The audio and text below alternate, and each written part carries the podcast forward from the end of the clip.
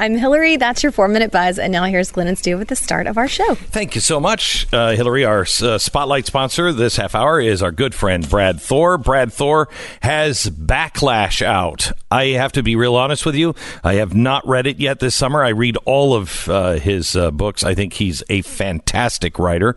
Um, he writes what I term faction. He takes all the facts and then he thinks, well, what if? And this one's about Russia. Uh, everybody I know that has read it said it's his best. I think he's even said that on the show. Backlash. You get the audiobook available right now from your favorite retailer, or you can just go to brad thor dot com. brad thor dot com. It is really, really a timely book.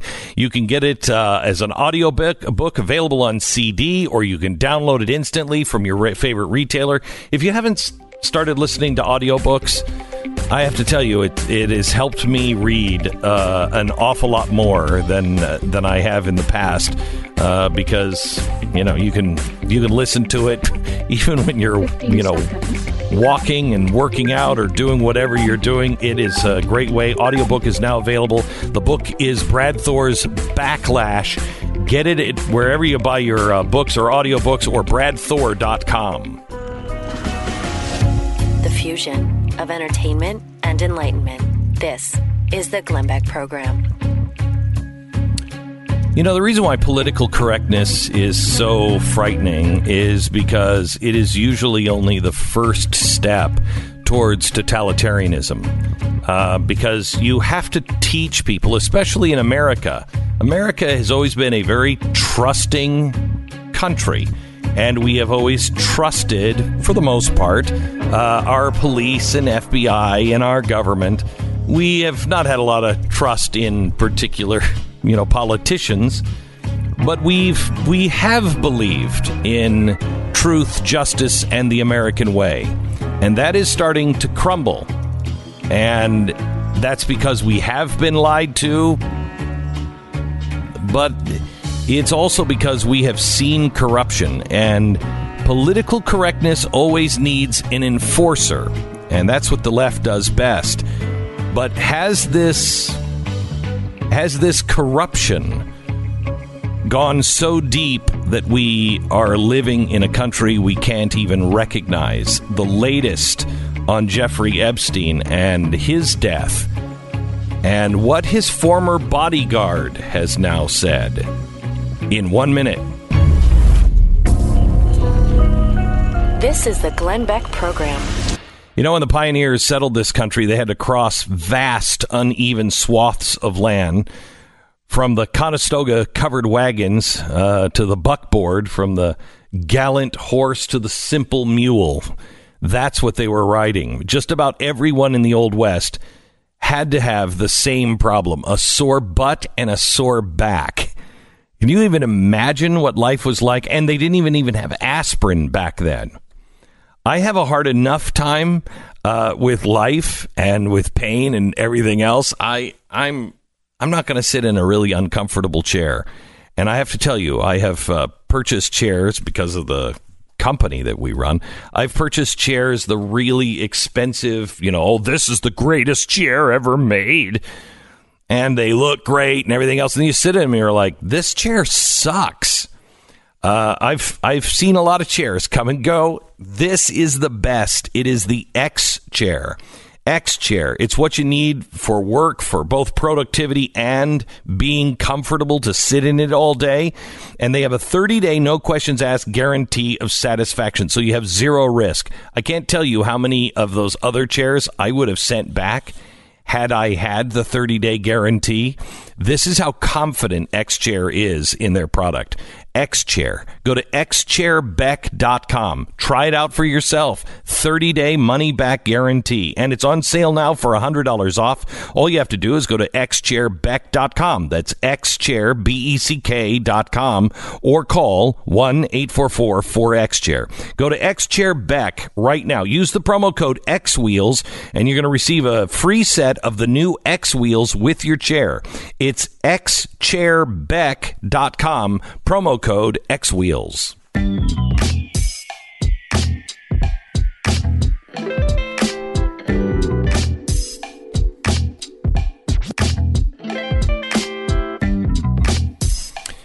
Remember I told you that uh, uh, Jeffrey Epstein's autopsy had been done over the weekend and they, they were not conclusive. Well, now we're getting a little bit um, a little bit more information on this. An autopsy found that Jeffrey Epstein's sustained multiple breaks in his neck bones are deepening the mystery. Now, here's what here's what this means. The one of the bones that was broken in his uh, neck is near his Adam's apple, and it can happen that that bone breaks when you hang yourself. Um, especially if you're an older person. However, it's much more common uh, among victims of a homicide by strangulation. And, you know, to really snap your neck, it's it's it's why uh, hangings were uh, deemed cruel and unusual uh, back in the eighteen hundreds when people were hung. If you didn't If you if you lynched somebody, they are struggling for a long time. They're not their neck isn't snapping. You know, you pull the horse away or you kick the table. They don't have a long way to fall. And so the the the snapping of the neck happens when you have the gallows and they have to fall a, a, a certain uh, distance. It's why the executioner's job. You had to look at the person's weight and you had to look at the person's height and you had to get the the the um, the noose, if you will, to the right level so their neck would snap and it would uh, end their life quickly. You're not doing that at the edge of the bed.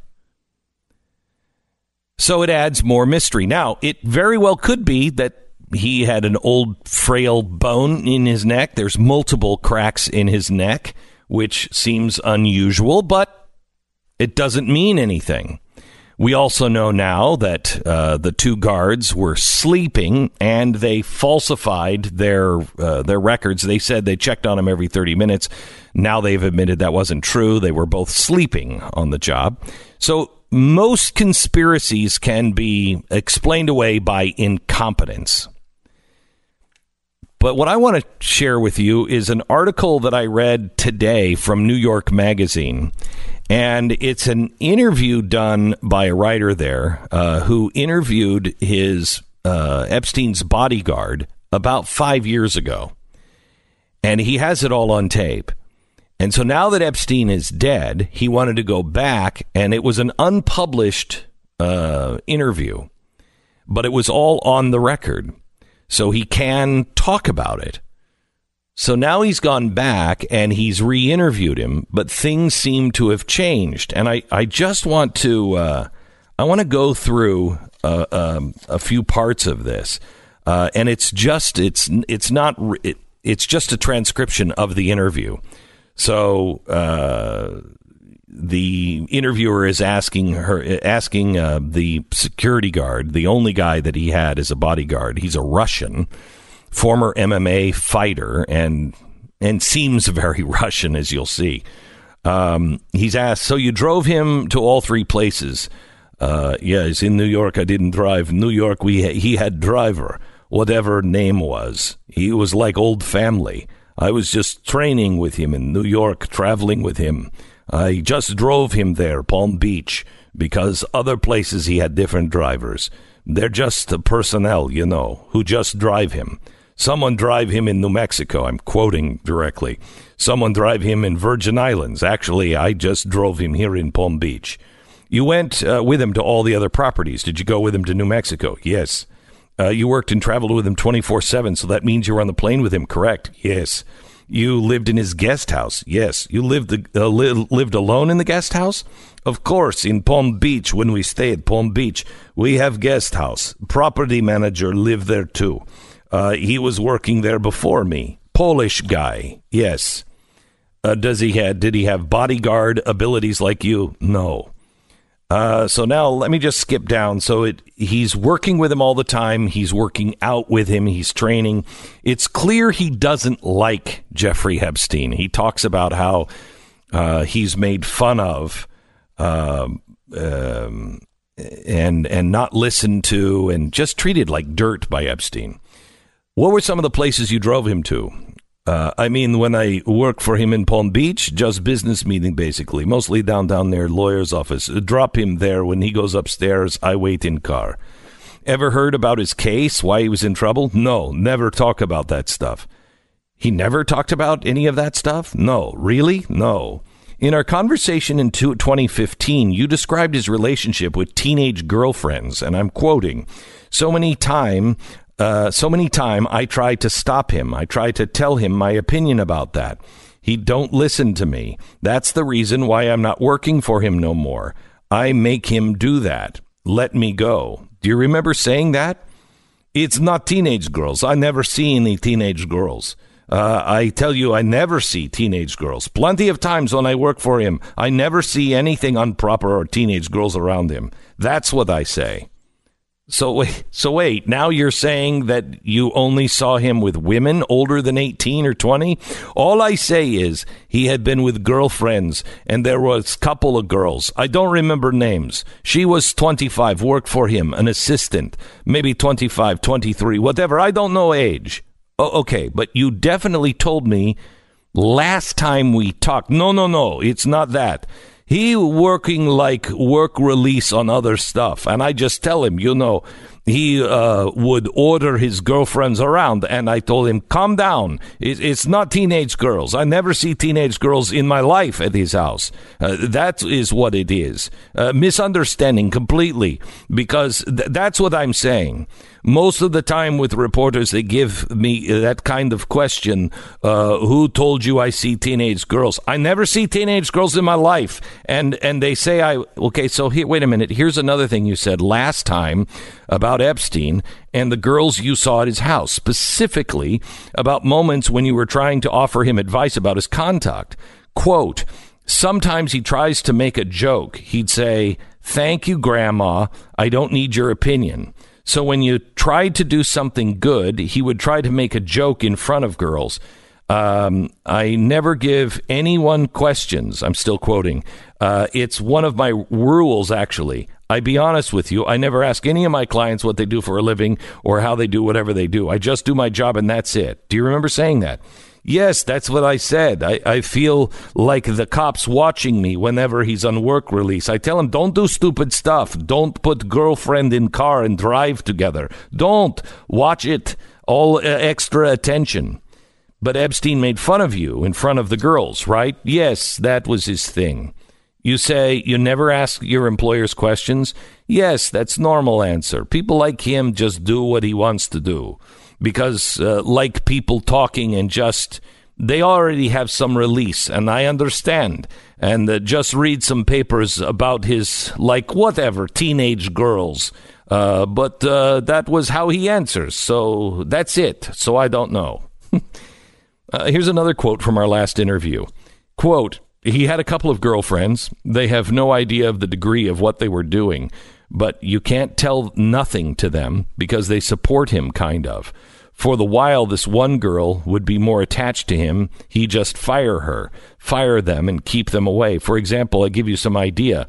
You have a private plane and you have three girlfriends and one girl can be more attached to him. The next week, he don't take that girl. He takes another and he just switch them. He brings them on a couple of trips, then get different girls. That's what he's doing. Do you remember that? Kind of not. I don't remember. Igor, wait a minute, wait a minute. I understand this is sensitive. No. Now, this is really important. This is starting to change. No, no, no. It's not just sensitive. It's uh, kind of little incorrect. It's exactly what you said. I can send it to you. Here's something else you said. It can be tricky, you know. Normally, he always has a check. He has me check the newspapers. Nothing about me? I say no. He say they forget about me.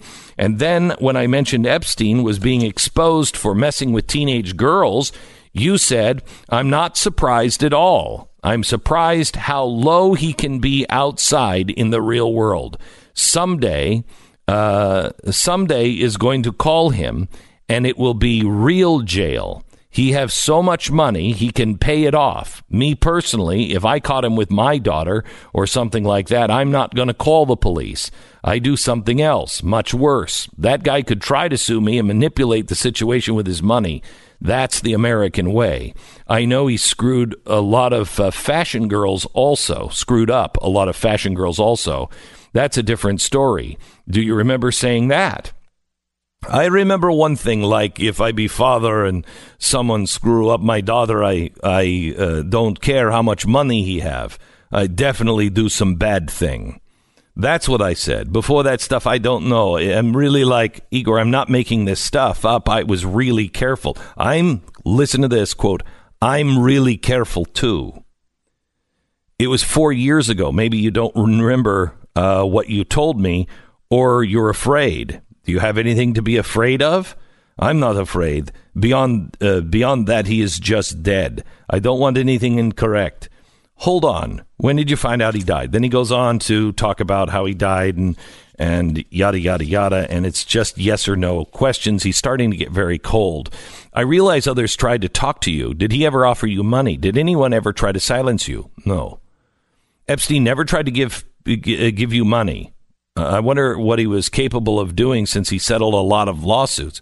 Nobody ever wanted to offer me money. I don't care about money. I don't. Uh, I, I I want everyone just to leave me alone. Just one thing. When someone from newspaper write and from everywhere call you me Red Army Commando, what do you mean exactly? If it's untrue, uh, if if it's untrue, that would be over the top. The, yes, terrible. So after that, they call me mobster. Mobster? Yes.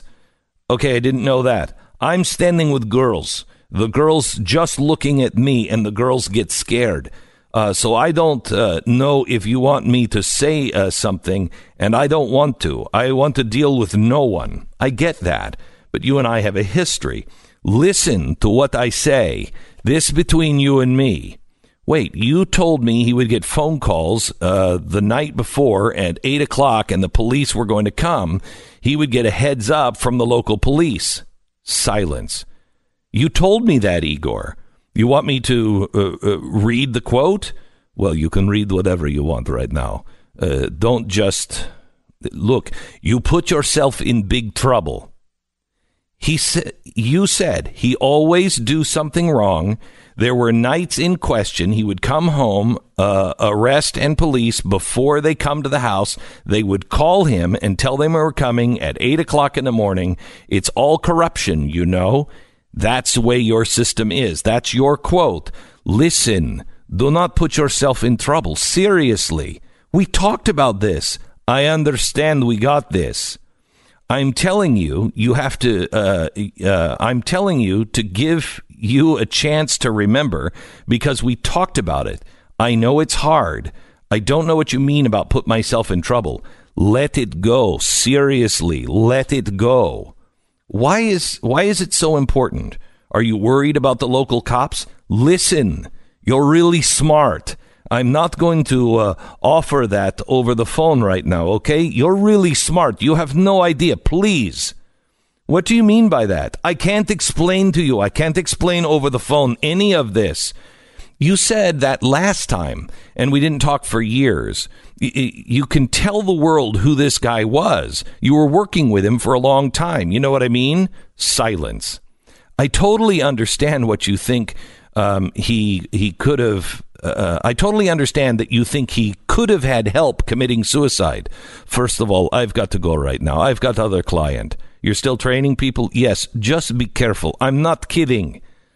What's your email? Uh, don't do any of that kind of stuff. Just don't play it seriously. You can't tell me why? No, I can't. One more question. What? Uh, have you been talking to anyone in the government, the F B I? Have they come to you? Look, great talking to you. Seriously, we talk later. Be careful. All right? Bye. Let's talk about that and what was just what just happened there in one minute. You know, for a lot of people, the thought of having their identity stolen is a lot like winning the lottery in reverse. It's possible, but it's not likely to happen to you personally.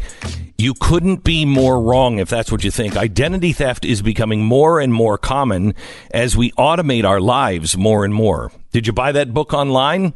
How about the takeout you ordered last night? Uh, do you pay your bills online?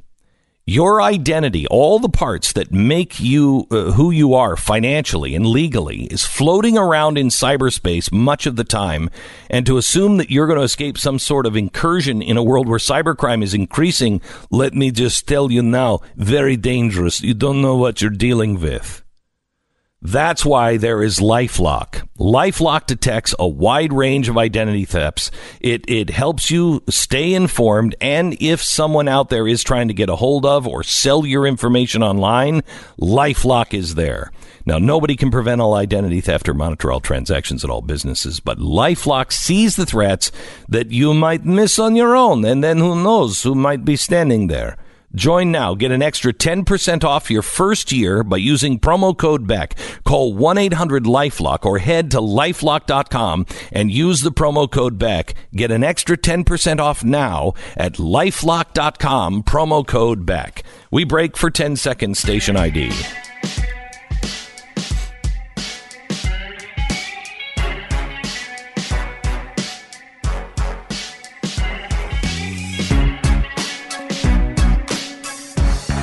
So I read this this morning, and my first thought was my friend, uh, Patrick Byrne. Patrick Byrne is the C E O of Overstock dot com, and he's a libertarian. He doesn't have a horse in this fight except for America.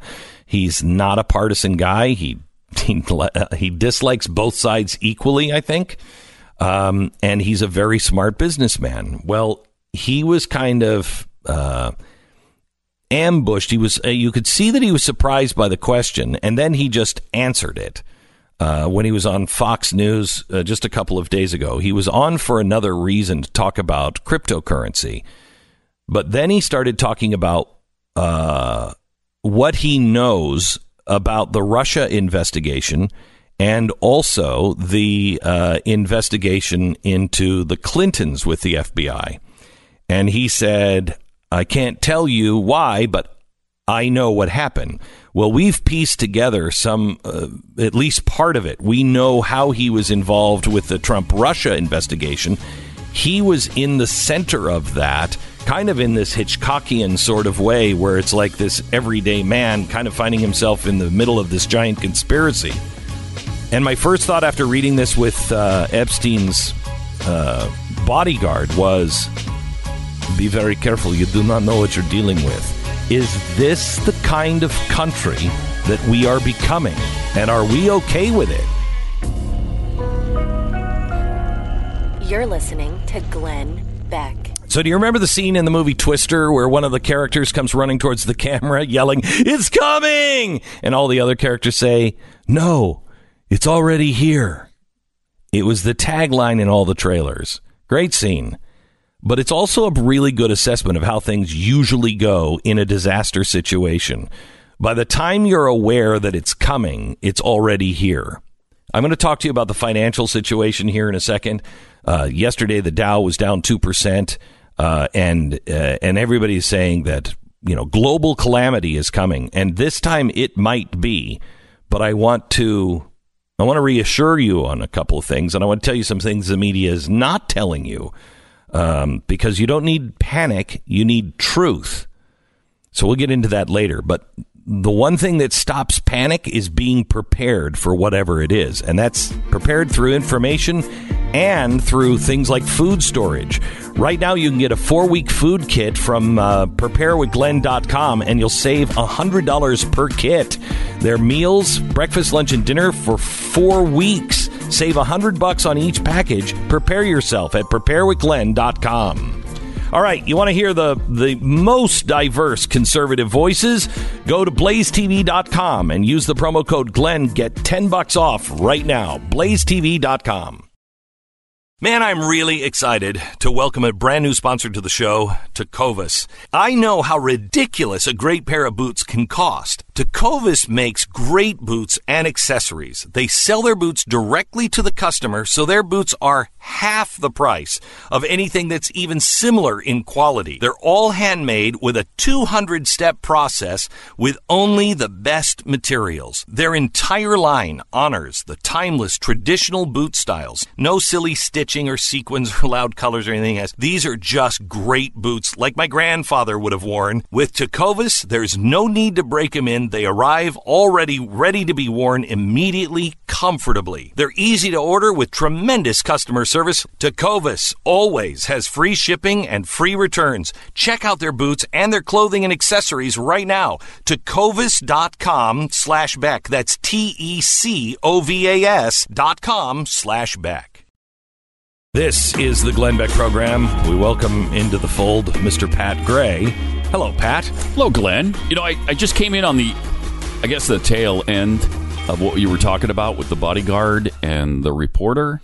So this is the That's bodyguard of Jeffrey stuff. Uh, frightening. Yeah. This is the the Russian M M A fighter uh, who was the bodyguard of Jeffrey Epstein, who in twenty fifteen did an interview Uh, on the record, mm-hmm. uh, and they have the, the audio recording of him and the transcript. And so this this guy, after Ep- Epstein dies, goes back to him and says, hey, um, tell us know, about Epstein and, and, and young girls. Right. Again. Again, because you did say these things then. And he's like, oh, no, no, I know nothing what you're talking about. And he's like, but, but you said these things. I've got mm-hmm. the transcript right here. You want me to send it to you? You send whatever you like. I, I know nothing about this. And then he gets into, look, you're smarter than this. Don't talk on phone. We don't. I don't. I don't know mm-hmm. who you are and what you talk about. He's clearly frightened by something. Wow. Right. Wow. Right. And but Jeffrey Epstein just happened to snap his neck. Yeah, in several places. In several places. With a paper bed sheet. Paper is what those are made of. So that's why they say this jail is virtually suicide proof, because there's nothing to, you know, connect to up on the ceiling. And the sheets that you would strangle yourself with are made of paper. So if you are strangling yourself, you might be able to cut off your oxygen, might, with paper. You're not but there's be able no way you're snapping snap your, your neck. neck. No. In several places. Yeah, there's there's no there's almost no way. This is almost an impossible story. It's virtually impossible. Virtually, though. Yes. Yeah. I mean, we don't know. Right. But it sure seems. And this sure guy scares fishy. this this scared the hell out of me for Patrick Byrne, the C E O of Overstock, who's a friend of the program. I was just reading an article about that where they were mocking him for saying that he was involved in the, you know, in the Russian. Did they put it thing. together? Did they no. did they have the story? Mm. So if well, you, they say that he did date. Well, they mocked him for saying that he dated the girlfriend or the, the Russian agent. They mocked She's him. not a Russian agent. She's not a Russian agent. That's what they, they said she was. Yeah, well, yeah, I know. Yeah, I know. Everybody says she is. Yeah, no, she went to jail for not have they. The F B I went after her to make her into this Russian agent, and she was found not guilty. What she went to jail mm. for was she didn't uh, she didn't uh, go for a license, or she didn't. Uh, you know, state on her visa that she had that she was in political connections or yeah. something like that. Yeah. So she she violated stating, you know, that she had these political connections, but that doesn't make her a spy. In fact, she was exonerated, okay. found not guilty and of being F B I a spy. The F B I knew full well, okay, knew about so, her, right? So here's the story with Patrick Byrne. Um, if you From li- Overstock dot com. Right. If you listen to the interview, play a little bit of this interview, uh, Sarah. Let me give it to you in a nutshell. In a very strange sure. way, by a weird fluke of history, I ended up in the center of the Russian and the Clinton investigations. Hmm. I have all the answers. I've been sitting on them, waiting for America to get there. Last summer, I figured hmm. out I, I I have all the answers to both of those. What they all are, it's okay. all about political espionage. Had nothing to do with law enforcement. I okay, thought I so was he's saying that. This, and if you were just watching huh. this, you don't know him, you don't know who he People is. People are thinking he's he's nuts. You're nuts. What yeah. do you mean you figured it out? Okay, right. You were in the center of both of You're those. You're the Overstock dot com guy. guy. Okay. What you don't know is, and I didn't know this, he has a national security clearance. He's done some work for the government mm. in the Council of Foreign Relations or something. I don't know. Really? Oh, okay. He's a bad mm. guy. I'm so bad. He's got a national security clearance. Now, I mm. know Patrick. I know how he loves the country. I also know he's a very smart businessman. Mm-hmm. And the thing about business, the reason why business is good in America is because, generally speaking, we have had rule of law. And if you don't have rule of law, then you have a country like Mexico that where you can't. Only yeah. the corrupt can do business. So um, so he is at uh, Freedom Fest in Las Vegas a couple of years ago. And he's approached by, what was her name, Bettina, uh, the Russian mm-hmm. girl okay. that, you know, is the spy. Mm-hmm. Uh, and he's approached by her after he gives a speech. And uh, she's kind of flirty with him, and she's like, oh, I'd really like you to introduce me to people. You are so special. And his spider senses go off, and she gives him her phone number. And he's like, okay. uh, and so because he has a national security clearance, which he takes seriously, he calls the F B I. And he says, listen, do you know this woman because she's a foreign national, she's a Russian, and she wants to meet important people, and uh I just wanted to check with you, do you are you aware of her? They said, oh yes, we're aware of her, we know who she is, she's been checked out, she's totally clean. Got that from the F B I. F B I mm-hmm. Okay, are you sure? Yeah, totally clean. Okay, so he starts to date her. They get romantic, blah, blah, blah. They have a relationship. In the relationship, he get his spider senses go off again because the, she says, I really want uh, to meet some very important people here in your country, and you should meet some of ours. And she gives him names of who she wants to meet. And so he again calls the F B I and says, she wants me to meet these people. And she wants to meet these people. Is is there anything I should be concerned about here? No, Patrick, you're fine. We've already cleaned her or cleared her. She's fine. Okay. Mm-hmm. All right. So he continues to have a relationship with her. Then during the election, she's like, I've got the meeting with Hillary Clinton. You have a meeting with Clinton? Well, her people. I'm going to meet next week at hotel, you know, wherever. Uh, and, uh, and Patrick's like, huh. So he calls the F B I a third time, a third time and said she wants to meet with the Rubio campaign. And she has a meeting at this hotel with the Clinton campaign. Do you want any more information? Patrick, she's fine. Wow. Okay. That happens.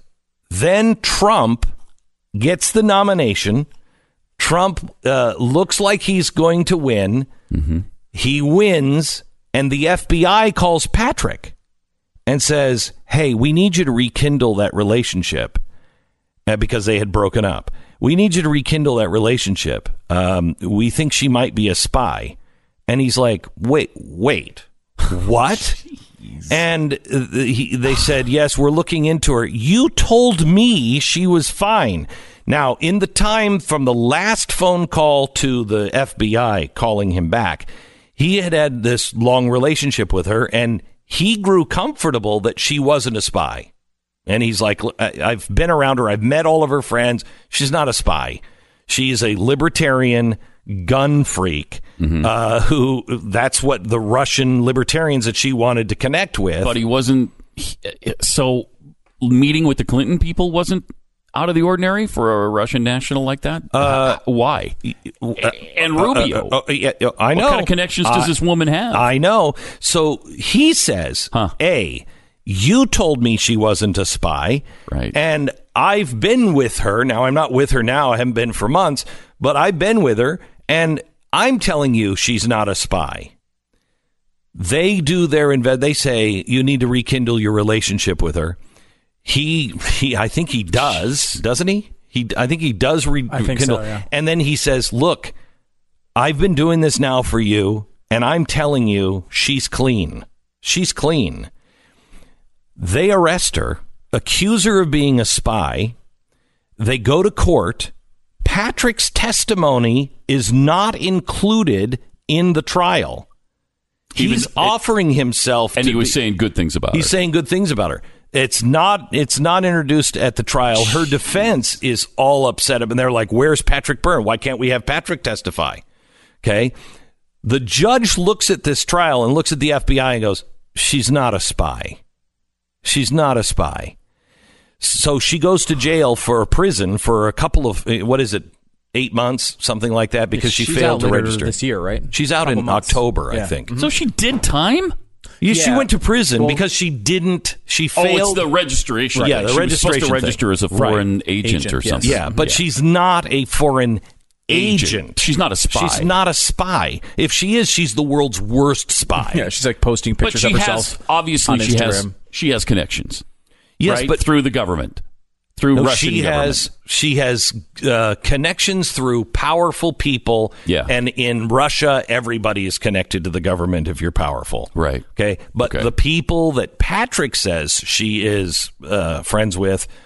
It, it, they're innocent connections. She believe they believe in freedom of speech, and they believe in um, in freedom to bear arms, and that's what they're connecting on. Okay? Mm-hmm. They may not mm-hmm. agree on everything else, but they. She's saying, "Look, things are getting crazy in Russia, and I just need the American leadership to know not all of us are like that. Not all of us are crazy." Like mm-hmm. that. There are some things that we have in common. There's a lot of people who are powerful in the Russian government, too, who are pretty friendly to capitalism. I mean, yes. because, you know, yes, Putin's not, but a lot of these oligarchs really like the capitalism. Yeah. They've uh, made some money on it. Yeah. yeah. They've done yeah. fairly yeah. well with themselves. Uh-huh. Yeah. So, so she's not a foreign agent. Now, what Patrick is saying is, and, and I'm, I'm questioning now. Did you hear uh, Stu just joined us? Did you hear the bodyguard interview? Uh, with, with Epstein, yes, I read a little bit of that. Yeah, okay, that's terrifying. Yeah, that's terrifying. Here's a Russian who is saying, "No, no, no, you don't notice what you're saying." Well, you're talking about the F B I. Yeah, you're not talking about the K G B. You're talking about the F B I and local police too, and right? local police. Yeah. And he's like, "You don't know Jeez. What you're messing with here." Uh, and now we see that the F- but there's other powerful people behind the scenes too. Yes, that he I might know. Be referring to. It absolutely might be. Yeah, it, it absolutely might be. You got now, people Patrick, with extensive death lists that he might be talking about, right? um, you, you have. Uh, uh, you also have Patrick Byrne, who has complete confidence in uh, Bill Barr, saying that Bill is cleaning up the Justice Department. Bill is mm. on top of this. Mm. He says that they are investigating the Clintons again, and we back this up that at least eighteen months ago, they opened up that Clinton file again at the F B I. Don't know, you know, with the um, Uranium One, don't yeah. know where what the status is, but also people on Capitol Hill are saying that uh, this is going to come out probably after Labor Day, that this This is going to be cleaned up on on what was happening, that that it looks like this may have been just a political witch hunt. Wow. Uh, and uh, and it, it it's a little frightening. Mm-hmm. It's a little frightening. Uh, my friend Patrick, if you're listening right now, please be careful. And may I give you the advice that someone very, very wise gave me. Uh, when I was going, uh, when I felt threatened by George Soros, and that was make sure everybody on Earth knows that you are his biggest enemy. So if any, if a bus hits you, the first thought of everyone is, was he just murdered by those guys? Was that George Soros driving that I, bus? I right. wonder if that's is that why he talked about it on I, Fox News? I will it tell you, I maybe. I didn't think about that mm. yesterday, but after reading what the the Russian bodyguard said, yeah. uh, it might be. Entirely possible. It might be. And Patrick, that's not enough. That's not enough. It's not enough. All right. Uh, Thanks, Pat. Pat Gray Unleashed. Get the podcast, watch it, listen to it, do all the things you're supposed to do with it. Nothing that's inappropriate, though. Don't do the, don't re- do the deep fakes thing with Pat. That's not cool. Think about what that. That's not cool. Oh, we got to talk about that deep fake. You watched that, right? Yeah. Oh, yeah. I. There's hey, a, Pat, come here. Yeah. Have you seen the the latest deep fake? Yeah, I played it on the air today. The Bill Hader thing. Yeah, yeah. The Bill Hader with uh, you know, come on, Tom come on Cruise. Over. Let me do the commercials real quick, and then we're going to come back and talk about this. This is unbelievable. Legitimately incredible to watch. It, unbelievable. All right, first. Relief Factor. Uh, you know, I know you're, you know, you get the flu, you start to get aches and pains, and it's usually through your whole body. That is inflammation. And people who live with chronic pain are dealing with inflammation all the time. In some cases, it can be localized. In others, it's throughout the whole body. But that achy feeling you get, that's your body fighting something, and it gets inflamed, and you, that achy feeling... That that's just inflation. Infl- uh, I mean, inflation. Um, uh, I keep doing the same thing. Inflammation. Yeah, inflammation. Thank you. keep... Thank you. Uh, that's inflammation in your body, and it causes all kinds of problems. That's why Relief Factor works, because it works. It's one hundred percent natural, and it uh, was created by doctors. It's drug-free. And it is something that reduces inflammation. It has worked for me. It works for about seventy percent of the people who try it. And I mean people with chronic pain. So please try Relief Factor. Try it for three weeks. seventy percent of the people who try it for three weeks, they go on to order more month after month after month. eight hundred, five eighty-three, eighty-four. I take it three times a day as directed because it works. relief factor dot com. That's relief factor dot com. Welcome to the program. Okay, so before the break, we were talking about deepfakes. If you don't know what a deepfake is, you're going to.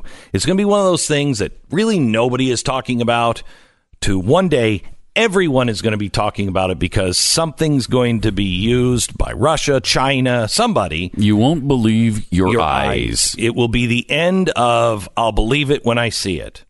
Hmm. Uh, there is a, a deepfake video out now.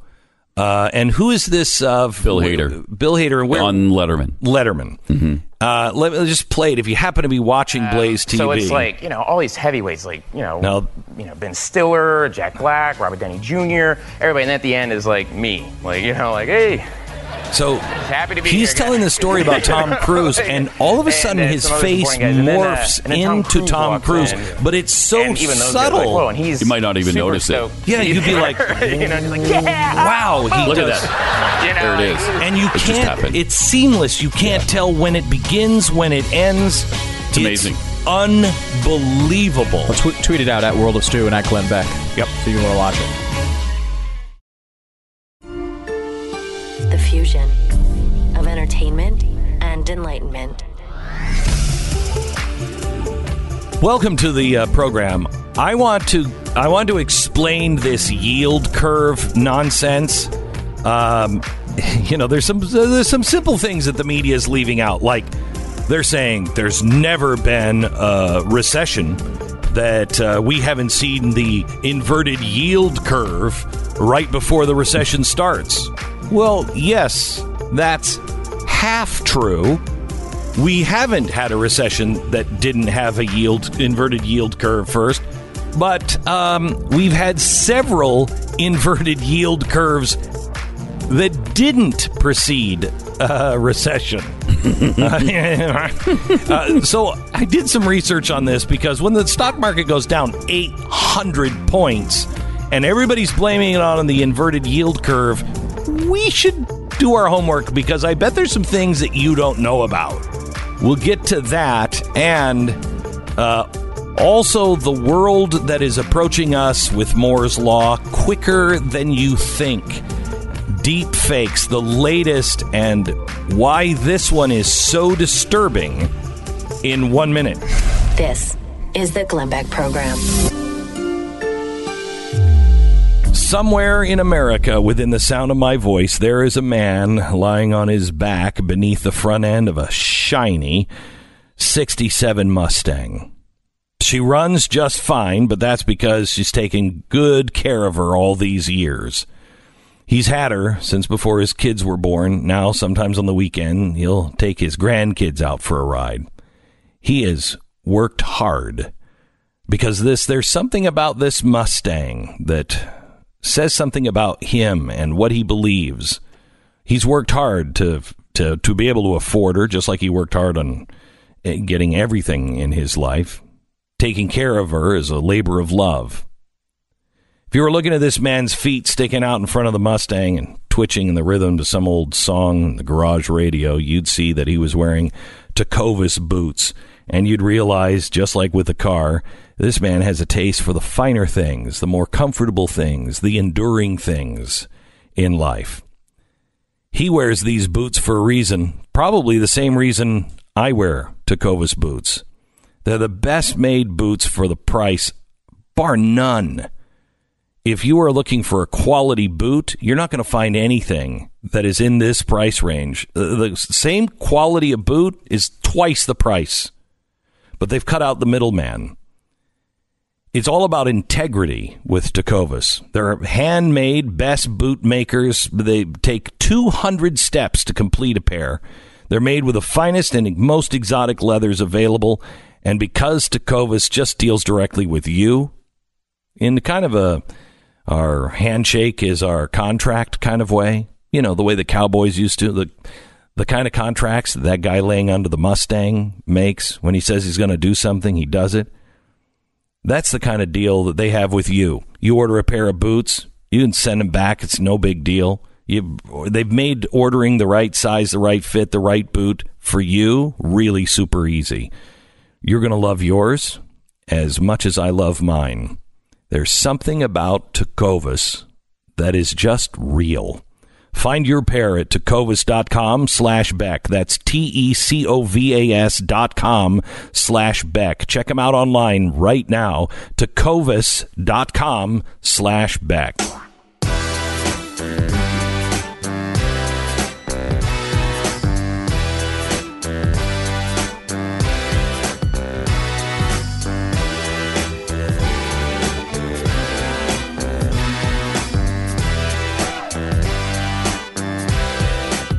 So there is this video that we'll uh, we'll tweet out at Glenn Beck, world of stew dot com, and, uh, um, and we should also uh, put it up at glenn beck dot com.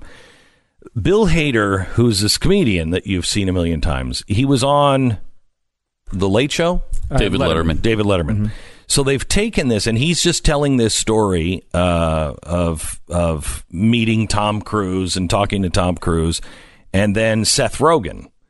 And what's wild about this is if you watch it and no one has told you this is a deep fake, you may not notice. It's so subtle. But he's talking about Tom Cruise, and all of a sudden he just kind of transforms into Tom Cruise. And he's like, yeah, yeah. And his face looks like Tom Cruise. But it's so subtle. The manipulation of the video. You might even think he's just doing that. Yeah. You know, like kind of like Jim Carrey looks like the characters he does. Right. He just has this rubber face that mm-hmm. just makes him look like these guys. It's so subtle. Now, we're going to play the audio here, and if you happen to be watching The Blaze, uh, you'll see it. Here's here's uh, Bill Hader on... Letterman. Letterman, sorry. And um, so it's like, you know, all these heavyweights, like, you know... you know, Ben Stiller, Jack Black, Robert Downey Junior, everybody, and at the end is like me, like, you know, like, hey, just happy to be here, guys. You know, like, and, and you can uh, kind of see here how then, his face uh, kind Cruise of looks in, like Tom Cruise. Mm-hmm. And even those guys are like, whoa, and he's super stoked to be there, you know, just like, yeah, oh, boom. You know, like, he's like, wow. It's, wow. Stop. Stop. It's uncanny. What's interesting about it is, like, even when That's, I watch it for the tenth time, I can't see when it changes. I right. can't yeah. see. And all of a sudden, I'm just it's looking at Tom Cruise. Absolutely and I, I seamless. never saw it change. Right. And you think, I mean, it is so seamless. It looks like, if you didn't notice, you know, where I watch it is his teeth. Mm-hmm. His teeth are crooked. Tom Cruise has very distinctive teeth. I don't know if you've ever seen this, but Tom Cruise, his teeth, his uh, center of his front teeth mm-hmm. is off center. Mm. Okay. No, I've never noticed that. So, yeah. So he has really a distinctive uh, smile and distinctive teeth, and so does Bill Hader. And Bill's teeth are a little bit off. One of them is a little sharp and kind of crooked in the front.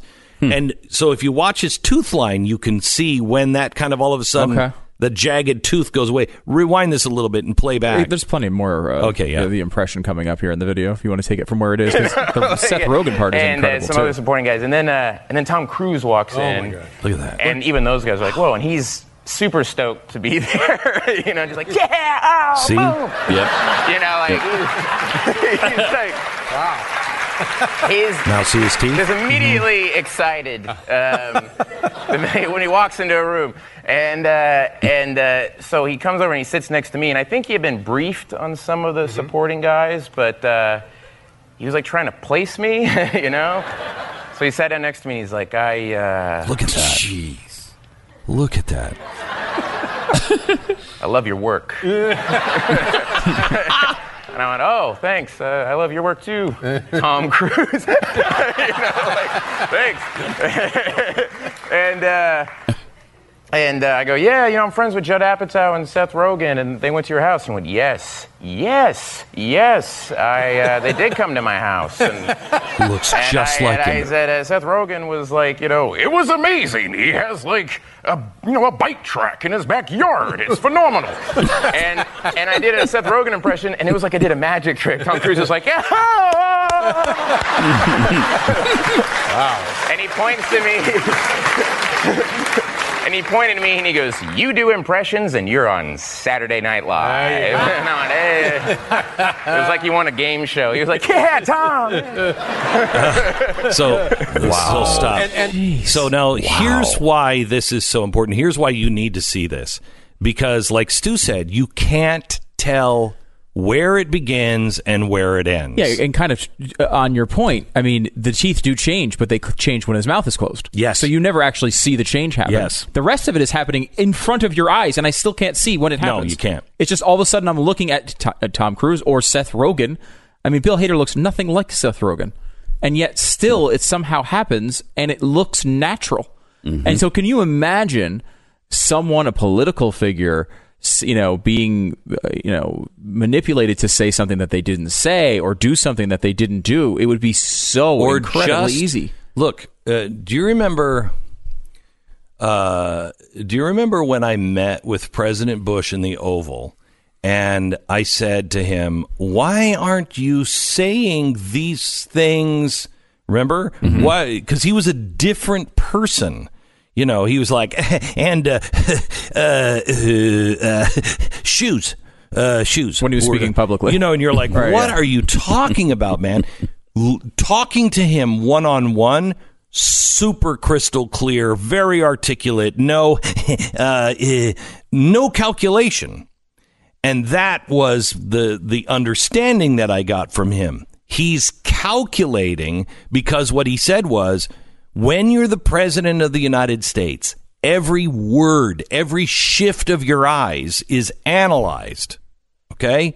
Now think of that. Mm-hmm. Every shift of your eyes is analyzed by who? The rest of the world.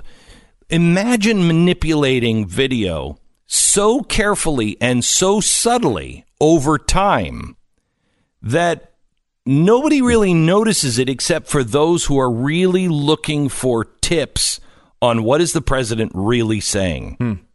Well, yeah, right, exactly. I mean, anything. Think of this scenario.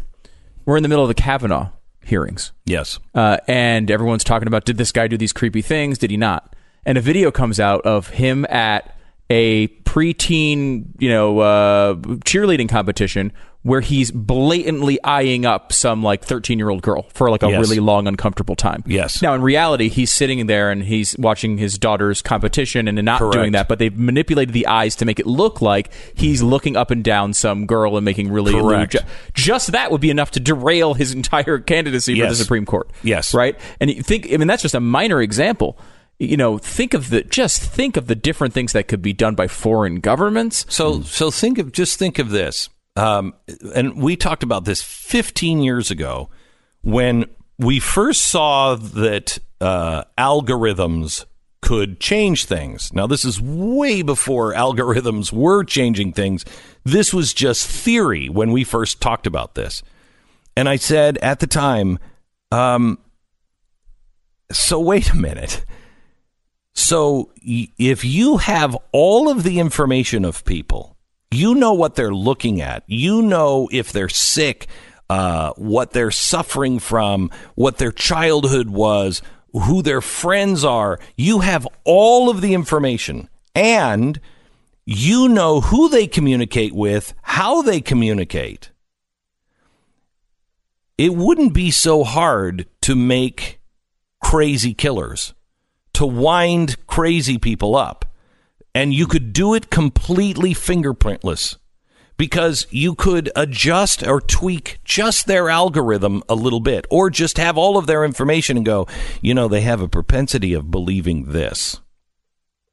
And you could just change things just enough for them. Just change the order of stories for them. Just mm-hmm. change things that don't leave any fingerprints. And all of a sudden, you've made this person believe something that's not true. And you've never said a word to them. You don't have any fingerprint because, what? I had nothing to do with this. He he was checking the news every day. But that news has been twisted and... and uh, and turn just a little bit. You're seeing this yesterday. We found out that we're on a uh, on a Google list, and I don't want to get into it, but Glenn Beck dot com is on a ban list from Google. So is Steven Crowder. Okay. Well, wait a minute. So when when you're looking for stuff, Glenn Beck dot com and Steven Crowder, louder with crowder dot com, not coming up in your search results. You really have to look for it. Well, that's just mm. slight manipulation mm-hmm. to keep our voices out of your path. And mm. what? They can say anything. No, mm. no, that's not exactly what it is. Well, is it or isn't it? It's fingerprintless. You don't know. So they they can make these these subtle changes. And I'm not talking, I'm not saying they're doing it now, although I am saying they are. Yes, I am saying they are doing this now. They're just not targeting necessarily an individual, but they are targeting America at Google. And they are manipulating the way you see and the filters that you see things through. And you have no idea. Mark my words. This is going to be one of those. Here's a prediction. Mark my words. By twenty twenty-five, at the earliest, maybe by the latest, probably twenty thirty, we are going to be having discussions about um, free will. And we're going to be having the conversation, is there free will? Do you even have free will? And here, and I'll explain. And let me take a one minute break and I'll explain what I mean by that. And it's probably the most important question that we have to answer. And it's better if we answer it now than in twenty twenty-five.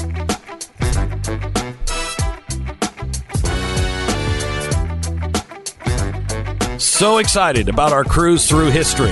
Taking a cruise through history, going through the Mediterranean. Uh, you're going to love it. We're going to Italy. We're going to Greece, Croatia, Israel. How could you possibly not be a part of it? There are only one hundred cabins left.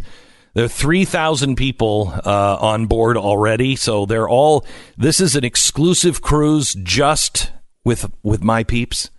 So we're all just going to be hanging out together. Uh, and we're going to be, David Barton is going to be there. Rabbi Daniel Lappin, Tim Ballard will be there. Bill O'Reilly, we've, we're going to be doing a show with when we get to Israel. I think he's actually going to be on the ship with us for a while. Uh, we have added shows while we're at sail. Uh, some of the things we're going to be going on tours together, uh, in different places. There's, there's all kinds of packages and lots to do. Mm-hmm. And it really is about the history of who we are and where we came from. This is really, truly a once-in-a-lifetime cruise uh, through the Mediterranean. Tickets are almost sold out. They are offering a three hundred dollars discount to sell it out, but it's this week only. It is an all-inclusive trip. That means the airfare, the gratuity. You don't have to bring a wallet. You need to bring your passport. But you can go on this tru- uh, cruise and not spend a dime. Uh, you know, if you don't have to bring anything back from, oh, no, I got this in Athens. Um, oh, jeez. bringing back stupid. I carried, I was in uh, Australia, and I carried these stupid kangaroo, stuffed kangaroos back. And I bought them like the second day I was there. So I'm lugging these things around from city to city. And, and then I get to the airport. They're selling the damn same damn kangaroo at the airport. And I'm like, oh, yes. Anyway, uh, save three hundred dollars right now. Just visit Cruise Through History. Do it today. This offer is only for this week. Like I said, there's only about one hundred cabins left. Uh, there might be less than one hundred, uh, one hundred cabins. Uh, save three hundred dollars this week only. Cruise Through History. Just go to come sail away dot com to learn more. come sail away dot com. Better do it now. We pause for ten seconds. Station I D.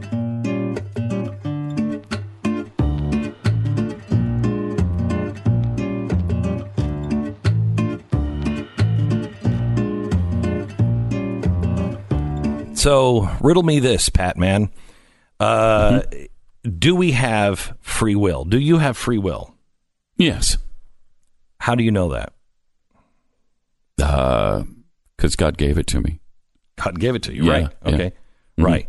But how can you prove that you are the one making the decisions? Mm, I really can't. You really can't. You really can't. You can in some ways. Um, The argument has been in the past, well, advertising, do you really want Coke, or did you, were you kind of talked into it? No, I can stop buying Coke anytime I want. Mm-hmm. And that's what a lot of addicts say. What? That's what a lot of cocaine addicts say. Right. Uh, no, not that kind of Coke. Oh. Uh, so uh, they didn't, that, that Coke doesn't need to advertise. No, enough. It's just a very strong product. Uh, it does a good, good job. Yeah, that's totally free will. For a while. uh, uh, but now what the world we're entering is you're going to be, for instance, with Amazon, sent things that you haven't ordered. Okay, they're going to just start. They're going to know you so well that you are going to be sent products before you've ordered them. Now, they're going to know you so well that when you're talking and they're listening, you're talking and saying, you know what, honey, we should go on a cruise. They'll know that you're part of the Glenn Beck audience, that you've just said we should go on a cruise, that you don't know about this. And all of a sudden, you're going to see advertising for the Glenn Beck cruise. And apparently that's already happening. Right. It's already happening. So this is just the first step. What happens when... You've been booked on this cruise. Now you can cancel, sure, send it back to us and cancel it. But you've been booked on the cruise, and, and here's the clothes that we know you're going to want on that. Well, yes, you have free will. You can send it back, but you're kind of being manipulated because you didn't think about the new clothes, but it makes sense, and you might think about it anyway on your own. Mm-hmm. And so where does that end? When you're making a decision politically, how much were you shaped through the algorithms, through the ads that you saw that were placed at the right time in the right place for you personally? It's not a mass thing.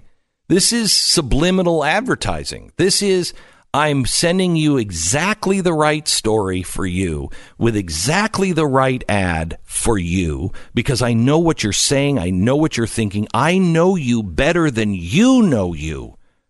When when an algorithm knows you literally better than you know you, who has the free will? Now, I still think it's me. You're still making the decision yourself You're, to do these things. Correct. Correct. You're just being nudged a yeah, little bit. Exactly right. Mm-hmm. This is the ultimate Cass Sunstein nudge. Sure is. And society... just goes. It just moves. So whoever is controlling these algorithms is really controlling the free will of the mass. Because how many of us are going to stop and think, well, no, wait a minute, what went into that decision? Hang on, can I trust that news? Can I trust this? On all the subtle things like we just started talking about with You're Bill Hader. To Glenn Beck. American Financing Corporation, N M L S one eight two three three four, w w w dot n m l s consumer access dot org. So, uh, They talk to you about American Financing. Our economy is pretty good right now overall. I'm going to explain that yield curve thing because I looked into it yesterday and I'm like, ah, they're leaving out a few facts here. And when the market moves like that, we should uh, be aware of it. Now, uh, Alan Greenspan said there is no floor to interest rates. So that could mean, uh, you know, negative interest rates at some point. Wow. Okay. That's interesting. Um, that's what they're talking about. Interest interest rates are really super important. It's a nudge to either buy stuff or not buy stuff. What I would suggest is you call American Financing right now if you're looking to refi your mortgage, you're looking for a new mortgage, or you're looking to consolidate so you can get out of debt. Right now, American Financing, family-owned and operated, can help you coast to coast. They've got you covered. eight hundred nine oh six two four four oh. Please act on this now. American Financing dot net. Coming up, we're going to talk to Charlie Kirk. He's from Turning Point U S A. Going to give his take on the news of the day. eight eight eight, seven two seven, B E C K is the phone number. All right, there's a, a few things that you need to understand about what happened to the stock market yesterday. I'm going to uh, I'm going to try to explain it to you uh, as simple as I as simple as I can. Um, and I'm not an expert in any of this stuff. I'm just curious. And I don't believe that you get the full truth when you watch the news. Uh, and everybody was freaking out yesterday, and I wanted to know why. Well, they're leaving a few things out that are kind of important facts. And we'll get to those coming up at the uh, top of the hour. Charlie Kirk is uh, joining us now. He is the founder and president of Turning Point U S A, also the host of the Charlie Kirk Show. Uh, welcome to the uh, welcome to the program, Charlie. Um, Great to be here. Thanks so much, Glenn. You bet. I, I wanted to have you on. I wanted to talk about, because you've been going um, and talking to so many people. You've been to the Iowa State Fair. You have been on the campuses uh, for a couple of things. First, I want to talk to you about the El Paso narrative.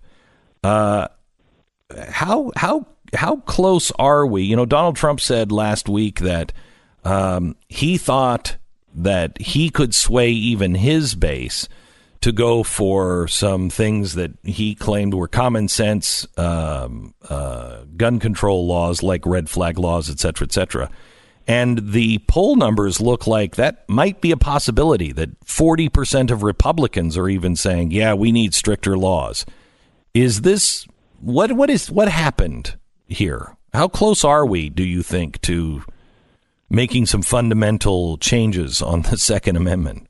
Too, too close. And thankfully, we still live in a country where if the majority wants to take our rights away, they shouldn't be able to, and they can't. That's the whole point of understanding and protecting natural rights. I mean, thank goodness that we don't have voting by the mob that can that can take away our First Amendment. It's beginning to get that way. But this is a really important point, Glenn, that what makes the Scottish Enlightenment ideas so critical that were enshrined in our Constitution is that it's sort of irrelevant if fifty-five or sixty percent of the country want to just by by vote or decree take rights that we have upon our, our birth um, away from us.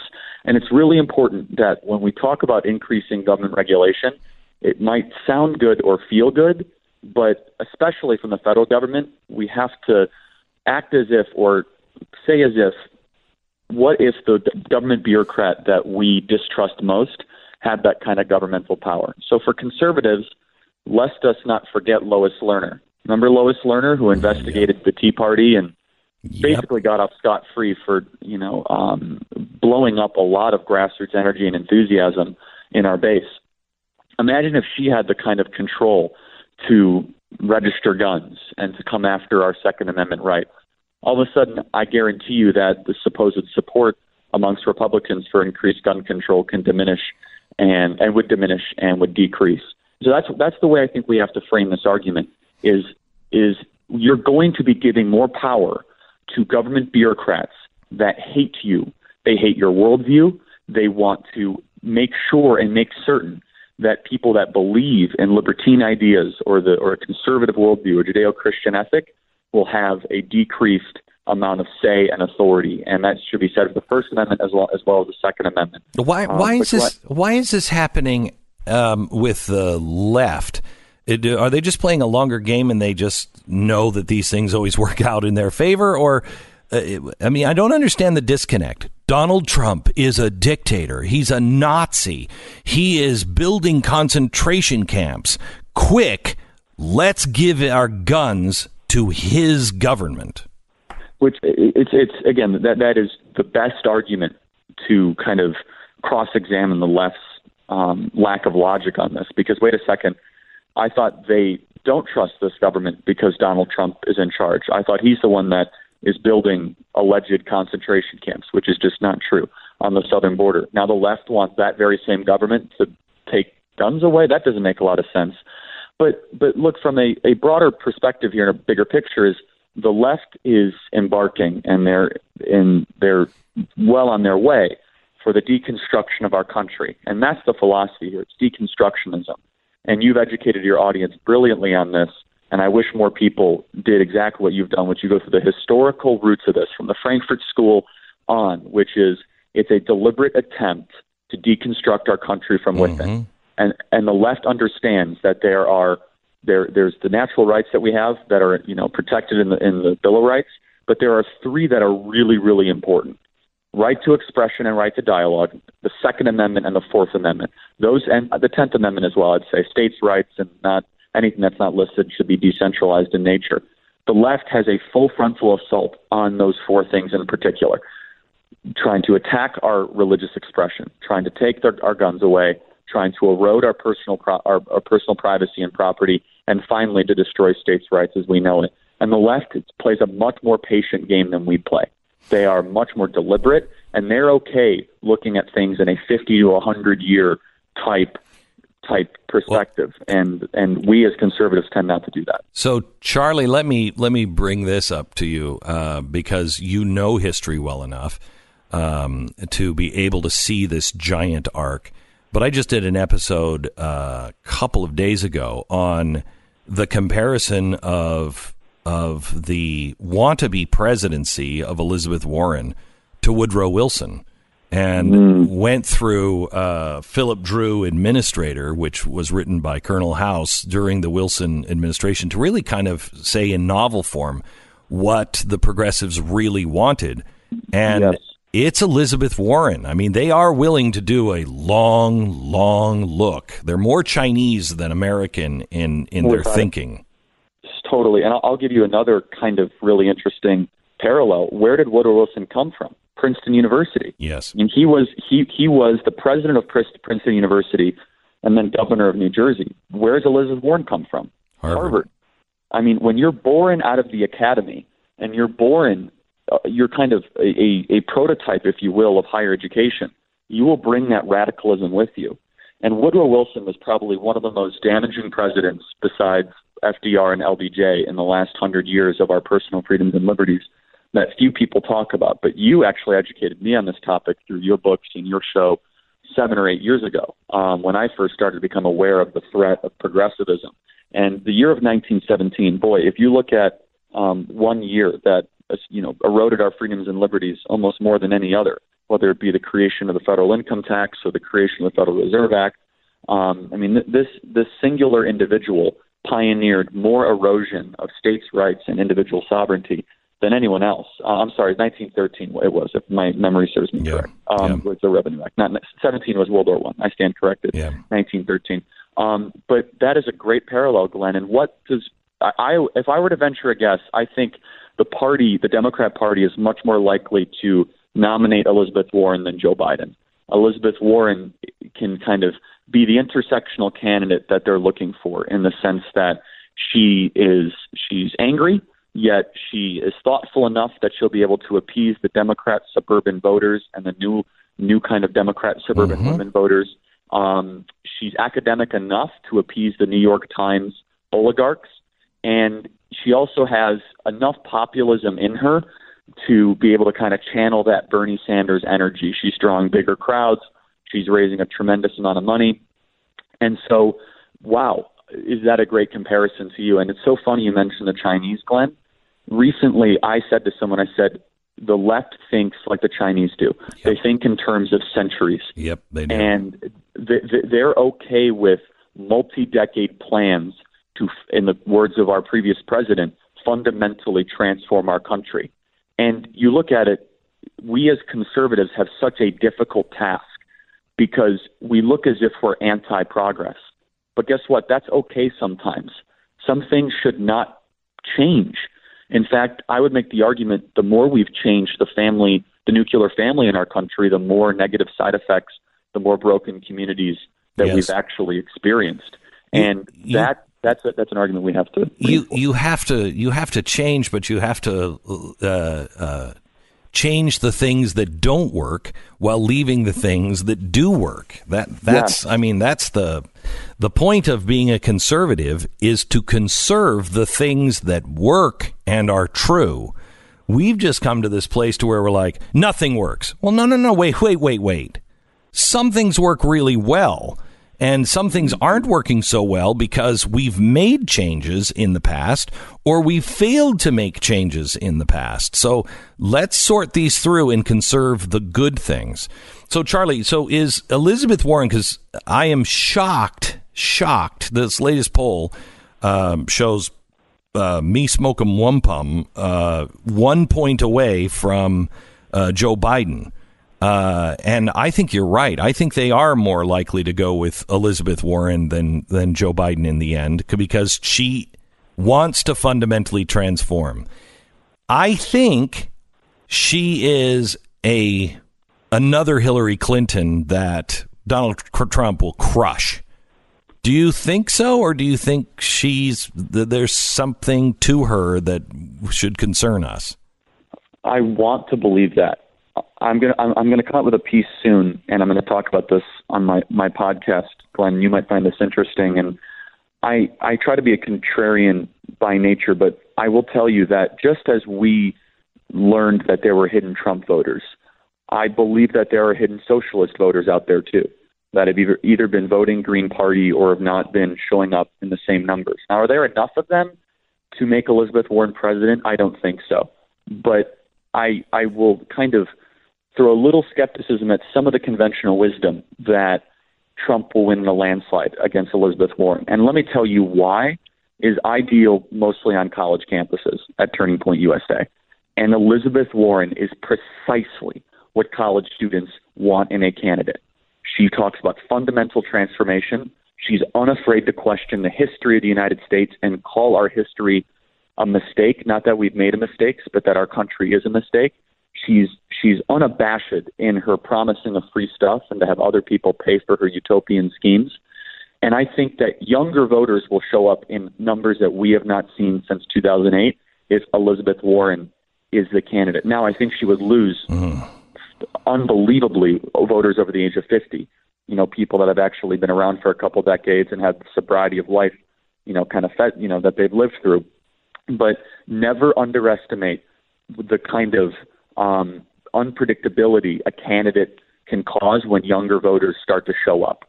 And, and we saw this in two thousand eight and again in two thousand twelve because it throws off all the voting models, Glenn. If, if college students voted at the same clip or the same rate as suburban women, um, Hillary Clinton would be president. And, and Warren is one of the few candidates that can do that. Now, I think she would actually have a, tr- a ton of trouble with black voters and Latino voters. I think the president could do far better in those particular communities than Republicans traditionally have. Uh, but I, I think that your comparison that Elizabeth Warren is our Woodrow Wilson is spot on. And it's yeah. something that needs to be repeated because she's now going to try to create the new century progressive compact to try to finish the vision of Rousseau and Marx in our country to create us to a very mediocre, alleged egalitarian state, which will never happen. It will just put us in a downward spiral spiral that the progressives have been trying to embark us on over the last hundred years. And we must stop this at every single corner and turn um, in our activism. And that's what I'm trying to do on college campuses every single day. Charlie, thank you so much. I appreciate it. From Turning Point U S A, a group that might give you some hope that uh, Uh, the millennials are not all crazy, and uh, there are many millennials that are out working hard, and uh, are changing their mind when they do hear facts. Charlie Kirk, thank you so much. From Thank T- you, Glenn. I appreciate it. You bet. T P U S A dot com, Turning Point U S A, T P U S A dot com. So you're sitting there, you're at a fast food joint, you've got to grab something quick to eat, you're eating your burger. Okay, I'm there. You've, you've brought me there. Okay, it's good. Almost like this has happened before. Okay, right. You have some work to do over lunch, you got a million things to do, you don't have a lot of time to do them. Yeah, you're starting to lose me. Okay. You're a little stressed out, you're gone. Yeah, you're I don't gone. care. I don't care about anything. What you're working on now at your table while you're eating... Uh, you don't notice that there's a guy two two tables away on his cell phone. That's normal. It's pretty nondescript. You're trying really hard to get stuff done. You don't notice. Unfortunately, it would have been good if you did notice him, because he's just hacked your information using the restaurant's free Wi-Fi connection, which you also happen to be using. This is one reason why you need a secure V P N. Whenever you're on Wi-Fi, it is an open door to your life. Until you've, I speak with experience, until you've had the F B I in your house uh, describing how this just happened to your family, you have no idea how open your life really is, even if you think you've done everything. Norton Secure V P N. Prives, uh, uh, browse privately. No one is tracking you. No one's hacking in. Nobody's getting into your private information. Secure your connections today. Just go to norton.com slash VPN. That's norton.com slash VPN. Protection starts at three hundred thirty-three dollars a month for the first year with annual enrollment. That's norton.com slash VPN. Terms and conditions do apply. Welcome to the uh, program. Uh, we've had a couple of weird days on the stock market, and you're hearing all kinds of things uh, on television uh, about the economy.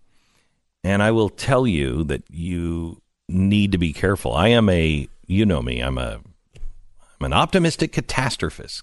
Catastrophe is right around the corner, but I'm optimistic we're going to make it through. Um, I'm not sure...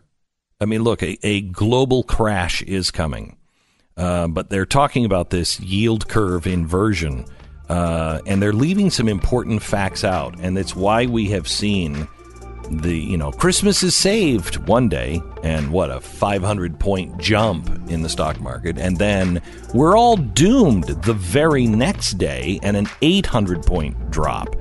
Uh, we'll explain this and give you the things that I think people are leaving out, and you then decide what you think is happening with our economy. Coming up.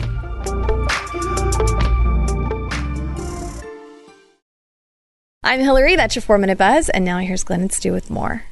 Thanks, Hillary. Uh, our sponsor this half hour is Real Estate Agents I Trust. We're talking about your biggest financial transaction, right? You want to make sure you have someone who knows what they're doing.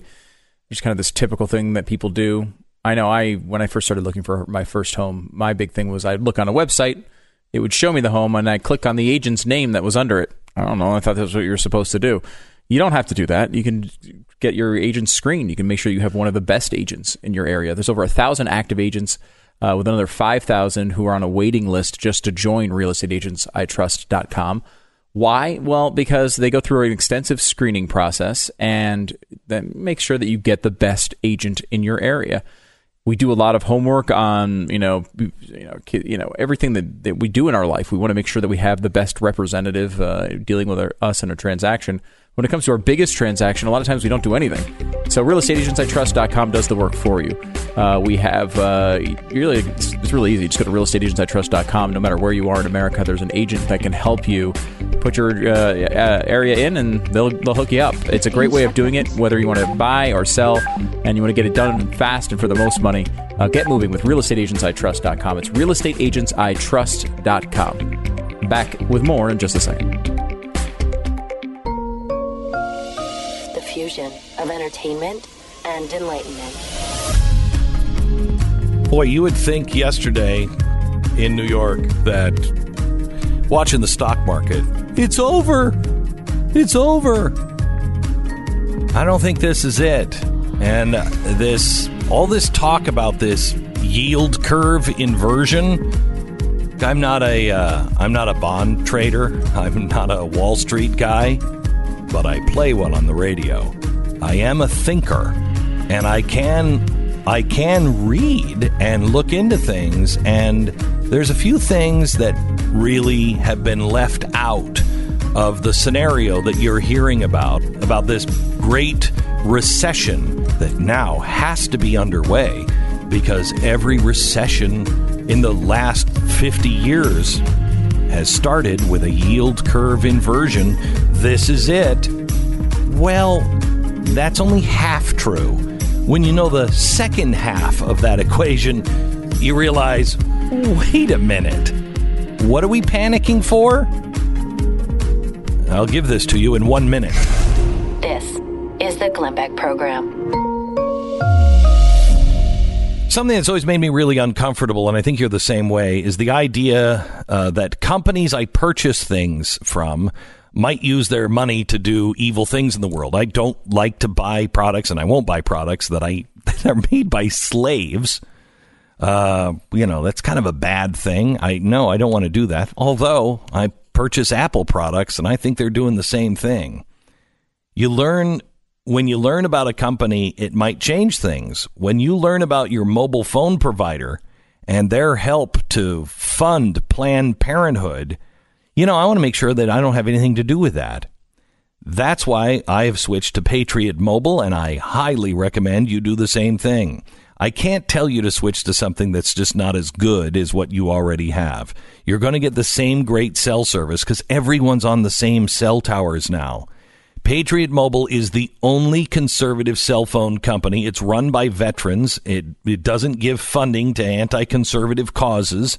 It's a great service, and that's why I switched, and you should switch. Thousands already have. If you make the switch, you can upgrade your phone if you want to a brand new Moto Z three Play for only five bucks a month. That's with a six-inch screen, expandable storage, high-quality camera, and a whole lot more. Five bucks a month. Switching has been made super easy. If you go to go to uh, patriot mobile dot com slash Beck, that's patriot mobile dot com slash Beck. Select a pa- plan, save one hundred eighty dollars on a brand new Moto Z three Play today. Supplies are limited, so you don't want to wait on this. It's patriot mobile dot com slash Beck. patriot mobile dot com slash Beck.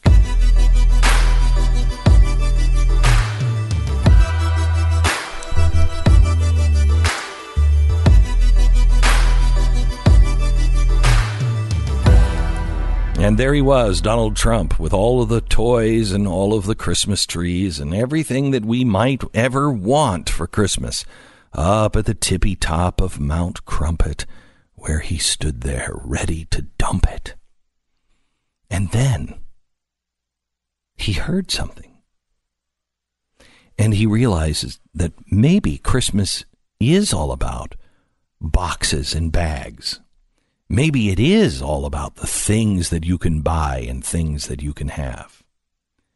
And so he took that sleigh full of stuff and he said, well, I'm just going to keep it over here, and uh, I'm not going to dump it until maybe after the Christmas shopping season. I might dump it, but I, I'm not sure.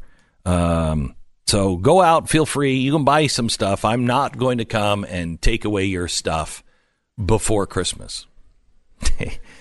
That is a very childish way of explaining what happened with the trade barrier. Uh, the trade barriers that the president put up with China and were about to go into effect, which were much, much uh, harsher on China, uh, he decided to pull off the table until after Christmas because he said he didn't want people to have to spend an extra, you know, money at all uh, on getting, you know, their perfect Christmas presents. Just a little strange, considering it was very much explained that there would not be an effect to consumers from these tariffs. Remember, China was paying well, for all is, of them? It is uh, proof positive that it is you that pays the price for Which, this. Everybody knows, I think, who's ever looked at it, but I, yeah. the sell on the tariffs was a little bit different than, I think, the reality. Yeah, I'm going to punish China. Well, no, you're punishing yeah. the American worker, the American uh, shopper. That's who you're, you're punishing. And we're punishing the Chinese shopper.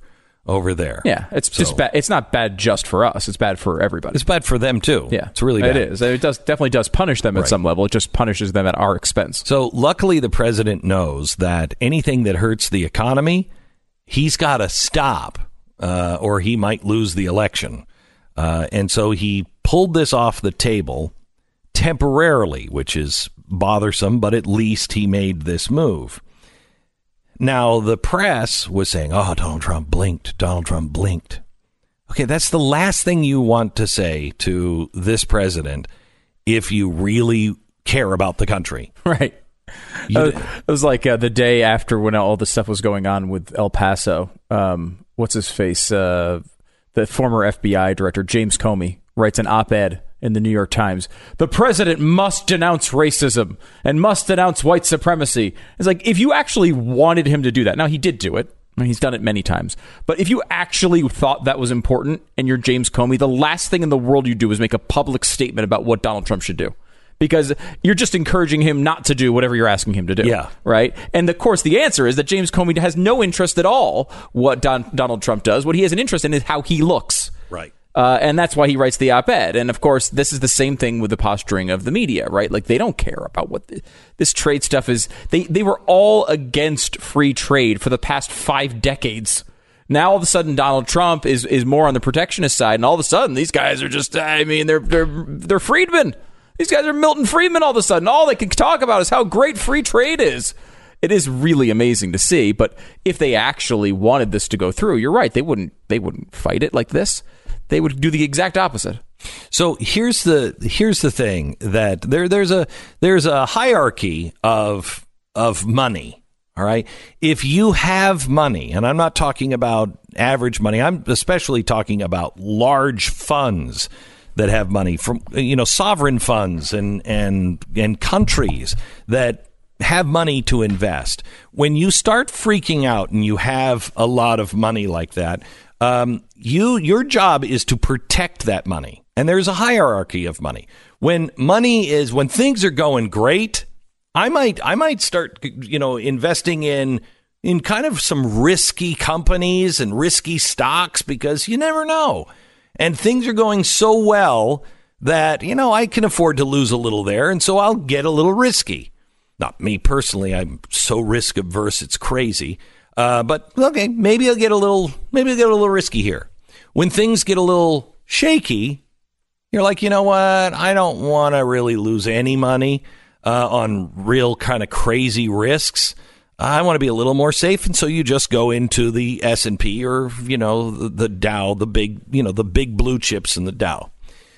And you just invest in the stock market. When the stock market goes crazy, now you're starting to think, okay, so where do I put my money because I don't want to lose a lot? All right. Then you go to bonds, stocks and bonds.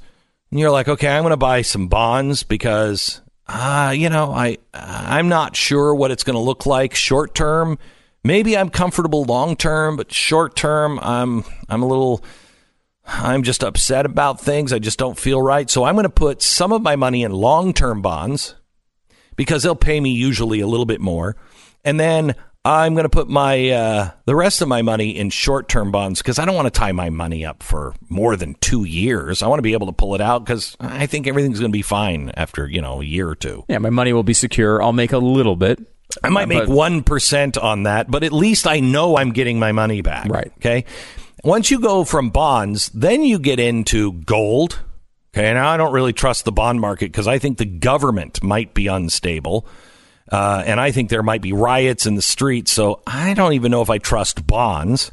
So then you get into gold and then you or Bitcoin. And then from there, you kind of get into bullets and Bibles and food. All right. That's the hierarchy of, of money. So the first thing you do is you take your money out of the crazy stocks. The second thing you do is take your money out of the stock market. And then the third thing you do is you take it out of bonds. Okay. So here's what's happened. The world is a little unstable right now. I don't know if you've noticed this. I mean, look what's just been happening just this week. The president sends a signal, well, I'm not sure what the economy is going to be like. The Fed has been sending the signal, I don't know what the long-term economy is going to be like, so we're ready to cut interest rates if we have to. The president then sends a signal, hey, this trade thing is is going to cool down for a while, which makes it go up a little bit in the stock market, what, three, four hundred points, which is a fairly big move. When I was growing up, it's, I think, one percent uh, this time, so it's not that big of a move, but it was significant, but it didn't last. It lasted a day. Well, why? Well, because you had the, the yield curve inversion. What the hell is a yield curve inversion? Got to remember, there's two kinds of bonds that you can oh, buy. No. I can see what you're doing here. What? You're just getting into clickbait. This is what you're doing. It's going to get sexy. This is your game. You're trying to be so salacious to get yeah. more listeners. You're like, I'm going to talk about the yield curve inversion again. Yeah. And it's like, why not just put porn directly on Glenn Beck dot com? I know. I know. Why I not know. just do it? Yes, you'll get I people know. to click, but is that the right thing to do? So, the this is so sexy. This is so sexy. There are two kinds of bonds. Mm. There's long-term, short-term. Long-term means I'm going to lock my money up for ten years. And I'm just going to park this because I, I don't know what is going to happen. Now, the United States government wants the long-term bonds. We need people to buy bonds because we're spending money like it's water, which, by the way, is going to be the next real global war. Uh, global war. That's after Bibles. ten, yeah, yeah. Okay. On the hierarchy. Uh, yeah. That's going to be higher in the in the food and in the in the, uh, in the money chain soon one day. But um we're spending so much money. We want people to buy our bonds. Our bonds go to auction, okay? The big bond. When the government says, I'm going to spend a whole buttload of money, that's when we take all these bonds in long-term chunks and we say, hey, who wants to buy this pile of crap that's probably never going to be paid off? And we say, we'll... we'll give you three percent back. And everybody's like, you're so full of crap? No. Uh, four percent? No. How about if we give you eight percent return? Okay. So now we're now we're locked into, we get that money, but we have to pay it back in ten years at like five or eight percent interest. So we want the interest rates going low. That's why when the bonds come back and they're like, we didn't even sell any. Because we can't afford to jack the interest rate. We can't pay people to take our crap. We can't give them enough money to take our crap because they don't believe in us. When you start to see the the yield of a long-term bond go down, that's either because people have a lot of faith in the U S government. I don't think so. Or something else is going on. And that is, a lot of people are putting their money there. They're looking for some safe haven, and they're like, everything's so crazy. Well, at least the federal government is good. Okay, that's how bad this is. When you start to see a long-term yield come that low, that's that's everybody going, well, at least the government's sane. No, they're not. That's not a safe place to put your money, in my opinion. Not ten years? Good heavens, what is the country going to look like in ten years from now? We could be a red nation. We could be the communist uh, or the socialist states of America in ten years. Why did everybody put their money there? Well, it's panic because they know. They know in that yield curve. Why are they putting all of their money there? And who is putting all of their money here there? Why did the long-term rate go so low, which means there are more people buying a ten-year parking space for their money? They just want their money back in ten years. Why did that go so low? Lower than, you know, I'll give you the money for two years, but I don't trust Uncle Sam that much. Why did that invert? I'll tell you in one minute. I got to drag it out because it's so sexy. It is so, yeah. Now you're teasing yeah, to the porn? Teasing. I mean, teasing the more porn coming up in just a second. All right. That moment of panic that we have, that moment of almost had it today, woke up naturally, forgot to set the alarm last night, woke up naturally at exactly the time I was supposed to get up, looked at the clock and went, oh my gosh, I gotta better get up because my alarm didn't go off. And if I don't get up right now, I'm going to fall back to sleep and then it will be way too late. That moment of panic, that moment of panic happens when your car sounds funny, when something isn't right with your car, when the check engine light goes on, when you go just to get an oil change and they're like, hey, we want to talk to you. You're like, no, no, no, no, no. La, la, la, la, la. I can't hear you. Because nobody has the the money for a, a repair of their car. I mean, nobody, nobody has it. Well, okay. Jeffrey, Jeffrey Epstein probably had it, but he was a crook. Anyway, uh, this is why you need uh, Car Shield. Car Shield, if your car is out of warranty, Car Shield comes in and they give you additional coverage. So all of those covered repairs that you had are covered again. Now, all you have to do is sign up and become a member of, of Car Shield. I'm a member with Car Shield. I get the extended coverage for my old trucks to make sure that when I've got a problem and one of them breaks down, I need my truck fixed. I don't have to worry about a big payment because I, I'm a member with Car Shield. They'll provide the roadside assistance if I need it, the rental car while mine's in the shop. They pay the, I have it fixed at the dealership. They pay the dealership directly so I don't have to put money out and then wait for them. Car Shield, they have you covered. If your car has five thousand or one hundred fifty thousand miles, it doesn't matter as long as you're covered. Get covered. Extended coverage now with car shield dot com. Use the promo code Beck and save ten percent. It's car shield dot com, promo code Beck. Ten seconds, station I D.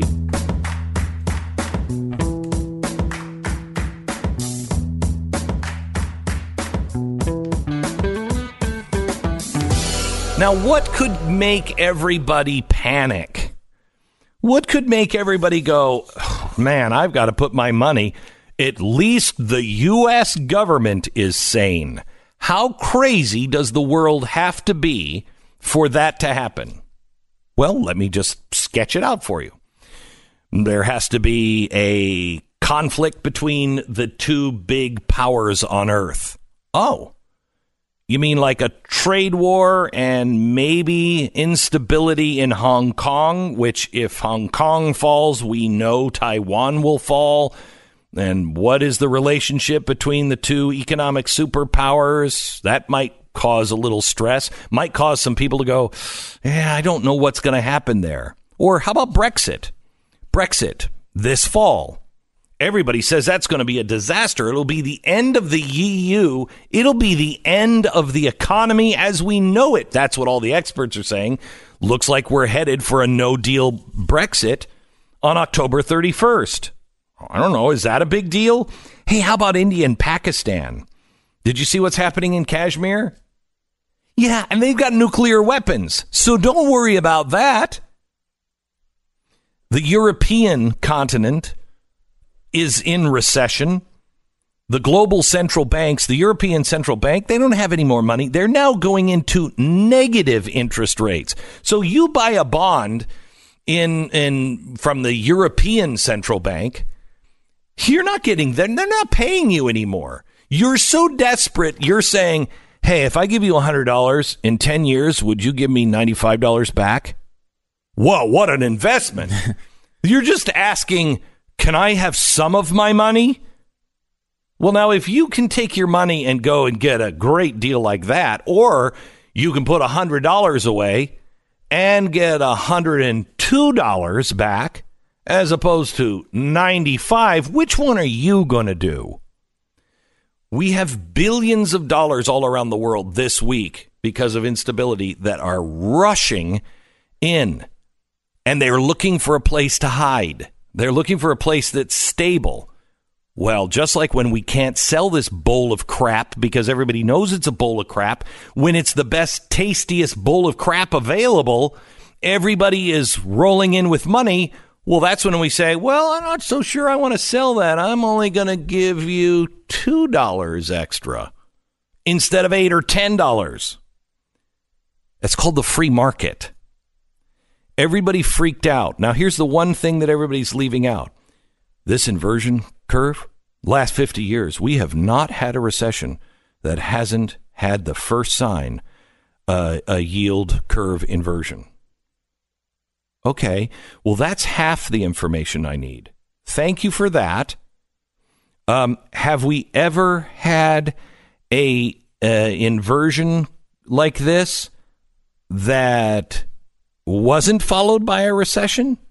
Oh, yeah, yeah, sure. We've had those. Yeah, yeah. But in the last fifty years, all of the recessions precede. Yeah, but you just said we've had these before and it didn't lead to a recession. I legitimately heard this report this exact way, where they said the, they said the last five recessions had this inversion beforehand. Yes. And then they they never said no, the fact that we've not. had other inversions without recessions. Of course not. That's amazing. How, yeah, and has that's that been kind common? Of important. Has that been common? Yeah, we've. I mean, it's you know, it's, it's not, not like one example, fifty, right? But right. it's not one example, right? Wow. Yeah. Jeez. I mean, this is just one sign, not the sign. And by the way, sometimes these yields conversion or inversions can happen, and the recession won't start for two years. It's that far ahead. You're listening to Glenn Beck. Okay, so now that we've gone through all of that, uh, how do you feel about the economy, huh? Because I'm feeling great. You know what's done great? Gold. Have you seen the price? Oh, you're telling people get gold. That's crazy. Oh, is it? Is it? Have you seen the price of gold? Gold is going up for a reason. Because while everybody else is like, oh, no, at least the government's sane, well, people like me are like, no, they're not. They're not sane. Remember just a few months ago, they couldn't sell any of these bonds. They're like, we don't have enough money to offer anymore. Now they're selling like crazy. Oh, we should be in bonds. No! Perhaps the smart money this week is going into gold. That's why it's skyrocketing. Please, if you have ever considered gold and you want to be safe and you're at all freaked out about anything, please consider gold or silver. Gold and silver, they are the the refuge from huma- from uh, insanity. Go to eight six six Goldline. Call them now. They're waiting for you. eight six six Goldline or goldline dot com. Call them. Read their important risk information. eight six six Goldline. Tonight on T V, Glenn talks to a comedian who was trying to get everybody on the right fired. He's a big left winger. Had a total conversion. Go to blaze t v dot com slash Glenn. Uh, quickly, Glenn, I've noticed uh, you, you, I don't know, inspired apparently uh, major controversy. Because I listened to this program and uh, heard your monologue on Monday about the Statue of Liberty and the Emma Lazarus poem. Yeah, in I think fact, it was actually Tuesday was when it Tuesday? The, the green card thing came out. Right. Uh, on Monday. And everybody's like, what about the t- tired and poor and huddled masses? Right. So you did this Ugh. entire monologue yeah. about what the poem actually means. And you've done this before. Yeah. As Conservative Review points out today, you did it in your two thousand ten CPAC keynote speech. Yes. Uh, so you've done this. You've been talking about this for a long time. The information's out there. But you did it again this weekend and tied it specifically to the story. Well, I don't know if Ken Cuccinelli listens to the program. He may. Mm-hmm. Uh, but he came out and talked about this as well. Uh, here he is. Uh, and this is the controversial part. So, so get scared here because you're about to hear some very nasty words about people that aren't European. Here's Ken Cuccinelli on the Statue of Liberty. What do you think America stands for? Well, of course, that poem was referring back to people coming from Europe where they had class-based societies where people were considered wretched if they weren't in the right class. Hmm. That's the- exactly right. Mm. No, it's not, actually. Madeleine Albright uh, sets uh, Ken straight. And I'm sure that one can say that it's part of American heritage. There have been various periods where Americans have been very generous in our immigration policy. Yes. And I do think that this country has benefited by the diversity that has come through immigration. And this so I find it one of the most un-American statements I've ever heard. But what? And you pointed out that I have a Statue of Liberty pin on. I think the Statue of Liberty is weeping. It's weeping, Glenn. You really, see? I don't know if you know this. It's a bronze statue. It can't weep. So let's talk about some facts. I think the Statue of Liberty is weeping. Yeah. If it is, it's because it's being distorted. You can make the Statue of Liberty into whatever you want it to be, but that doesn't change the facts of why it was built and what the damn poem means. First of all, Madeline, why was that poem even written? Do you know? Anybody know why? To show that we need no, immig- no, free immigration no, and, no, and everyone no, gets on a no, welfare program. No, and- no. It was to buy the, it was to raise money, buy this poem, and we'll be able to build a stone platform that we can put this stupid French piece of crap on because they just dumped it in our park. We need to buy a bunch of stuff now because all parts were not included.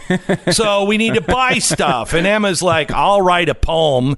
Maybe you can sell that. Okay, it's got to be a really good poem because we got to buy a lot of rocks. That's why the poem was written. So I'm sorry to break it to you, all you anti-capitalists, but that was why that poem was written. The second thing is she was putting the Statue of Liberty into context. What is this brazen giant? Why did France send us this?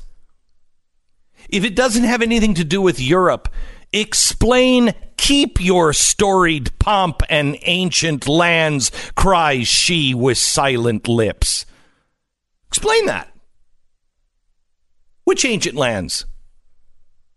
Not like the brazen giant of Greek fame. Uh, that's in Europe, I think. I'm pretty sure. Isn't that in Europe? I think, Greece yeah, in I Europe. believe I think so. That's yes. in Europe.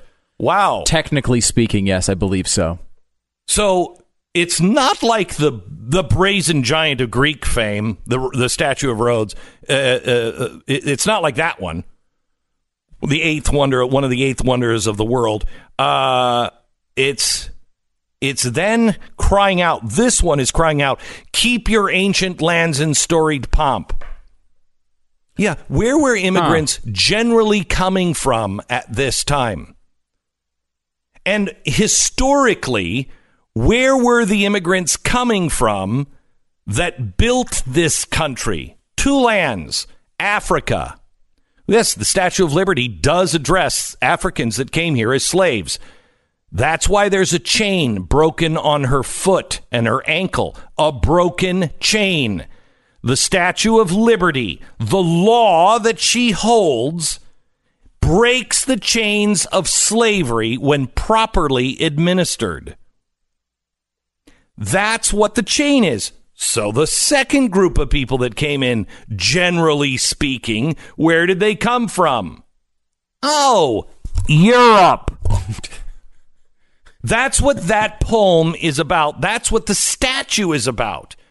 And the worst distortion of it is, oh, give me your tired, your poor, your huddled masses.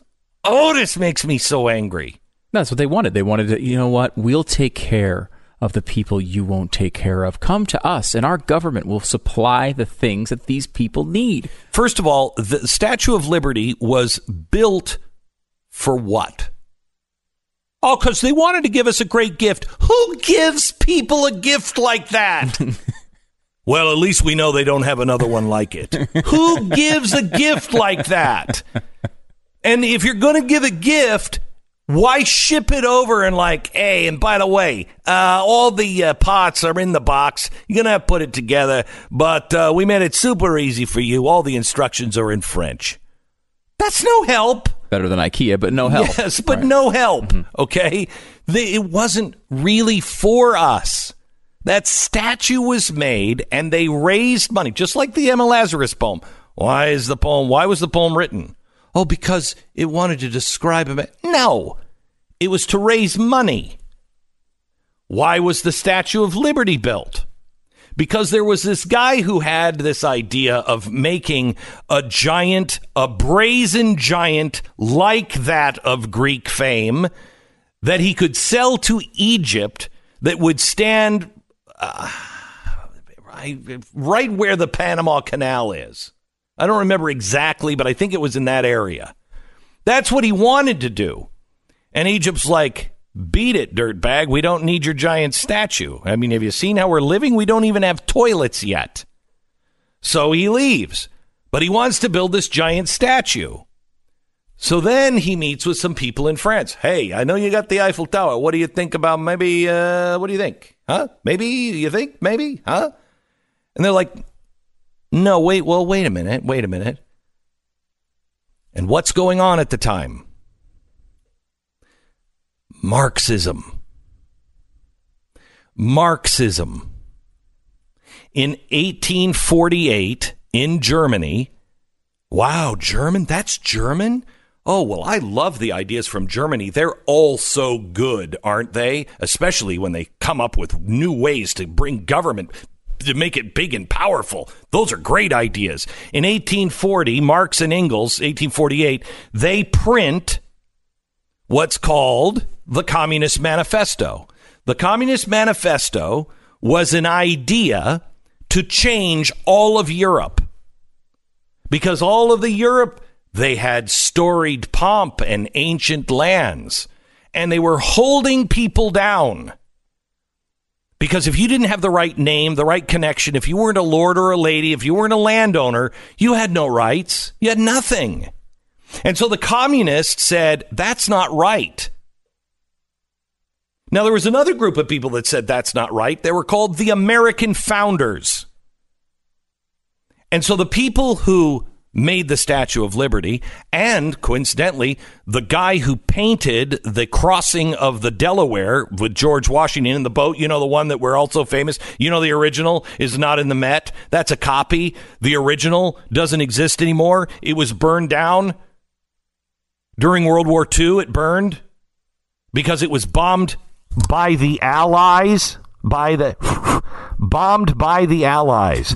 I didn't know that the Met was bombed by the Allies. No, it was in Germany because it was painted for Germans, because the painter saw Marx and Engels and went, that's the wrong idea.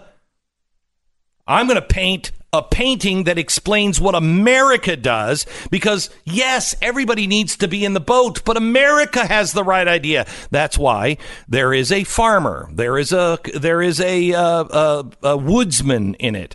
Uh, there is a black guy, a Native American. There's a woman in that boat. A woman? What? No, America hates women. No, everyone was in the boat. That's why that painting was painted. The Statue of Liberty was made for the same reason. They needed to raise money. They used the raising of money as a way to get into people's homes and their hearts and say, have you seen what the Americans have done? Have you seen what they've done? Because we weren't trying to dominate the world. We were just quiet. We just went around and just be like, hey, we're cool with everybody.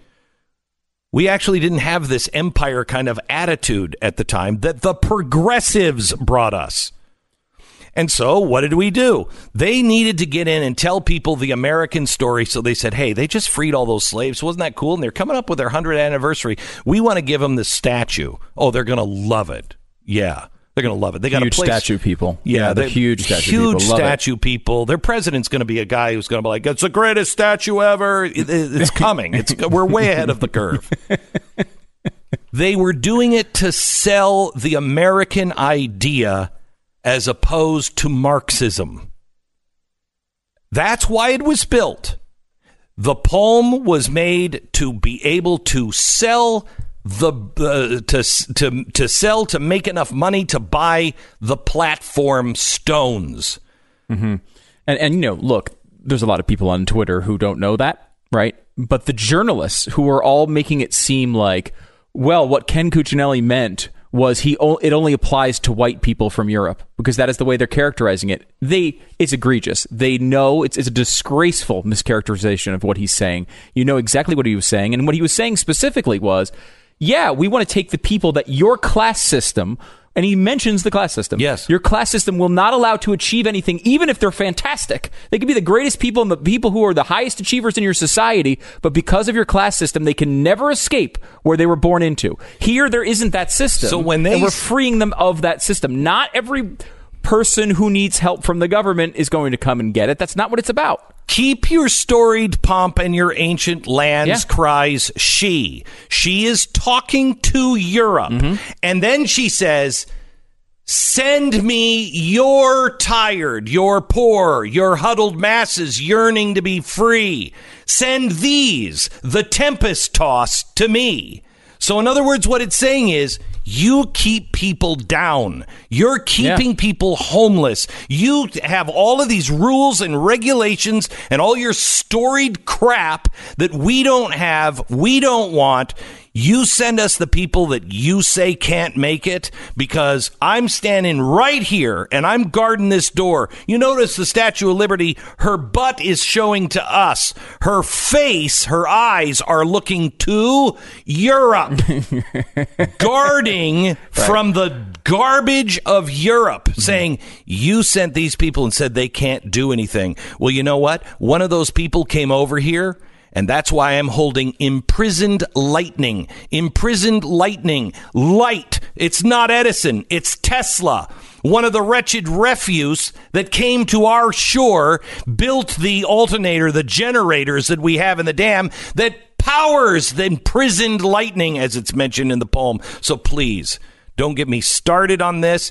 If somebody in the media would like to know, oh, I'd love to give them a history lesson on what that poem means, but it is the exact opposite of what they say it is. And by the way, the law at the time it was written, immigration law of the United States said, if, when boats are coming over here, ships, immigration ships, if on such examination there shall be found among such passengers any convict, lunatic, idiot, or any person unable to take care of himself or herself without becoming a public charge, such persons should not be should not be permitted to land. Okay. They and weren't you know, even able to step foot on land. Right. And you know who had to pay for their return trip? The ship mm. that brought them here. Mm-hmm. We ain't paying for it. Good luck with that passenger. You shouldn't have put him on the boat in the first place. Oh, I can't take it. Why lie about it? Self-imposed. There's plenty to criticize. Yeah. Why lie? Why lie? Self-imposed ignorance at best. All right. How'd you like a great night's sleep? How would you like a pillow that actually fits? Uh, one that you don't have to just keep bending and fluffing and turning over, uh, over and over and try to get exactly right. Try my pillow. My pillow. I mean, not my actual pillow. Probably has drool on it at this point. Uh, that's comes drool free though from the company. From the company, mm-hmm. your pillow. Mm-hmm. Uh, it will. You'll call it my pillow, and that anyway. That's where you get it. Is it my pillow dot com right now? my pillow dot com. Uh, they have a special offer going on. Two premium pillows for sixty-nine ninety-eight. Two premium pillows for sixty-nine ninety-eight. That's only thirty-four ninety-nine per pillow. The offer is only available at my pillow dot com or call eight hundred nine six six three one one seven. Use it now. Use the promo code Beck. It's my pillow dot com. Promo code Beck. So uh, thanks to Stu, I'm out of time now. Uh, not able to go through something that I really can't wait to talk to you about. Uh, Tlaib and Omar. They're they're now saying the president. Uh, because the president warned Israel, uh, you know, I don't think it's going to work out well if uh, Tlaib and Omar uh, come into your country, because they were going next week and they were going to, quote, visit the West Bank and the Temple Mount. Well, first of all, um, the West Bank. Yeah. Why do you call it the West Bank? Why was it originally changed? When did it become the West Bank? And why is it the West Bank? Can you answer that one? Riddle me that one, Batman. Seems like I really stopped this rant. What, what a, what a t- good job I did stopping you from ranting about this story. I, I want to hear your rant on this story yeah. for sure. Well, you're the one tomorrow. that just went off about a poem for a, because a half an hour. Because you brought it up, gonna... I was ready to talk about this. Oh, don't get, tomorrow. I didn't bring it up. The media did it to us. Yeah. It's the media's well, the fault. The media is is now making Donald Trump into uh, and Israel into his little puppet. Uh, no, there's a good reason why Israel said Tlaib and Omar stay home, and I will tell you because I have firsthand knowledge tomorrow. You're listening to Glenn Beck.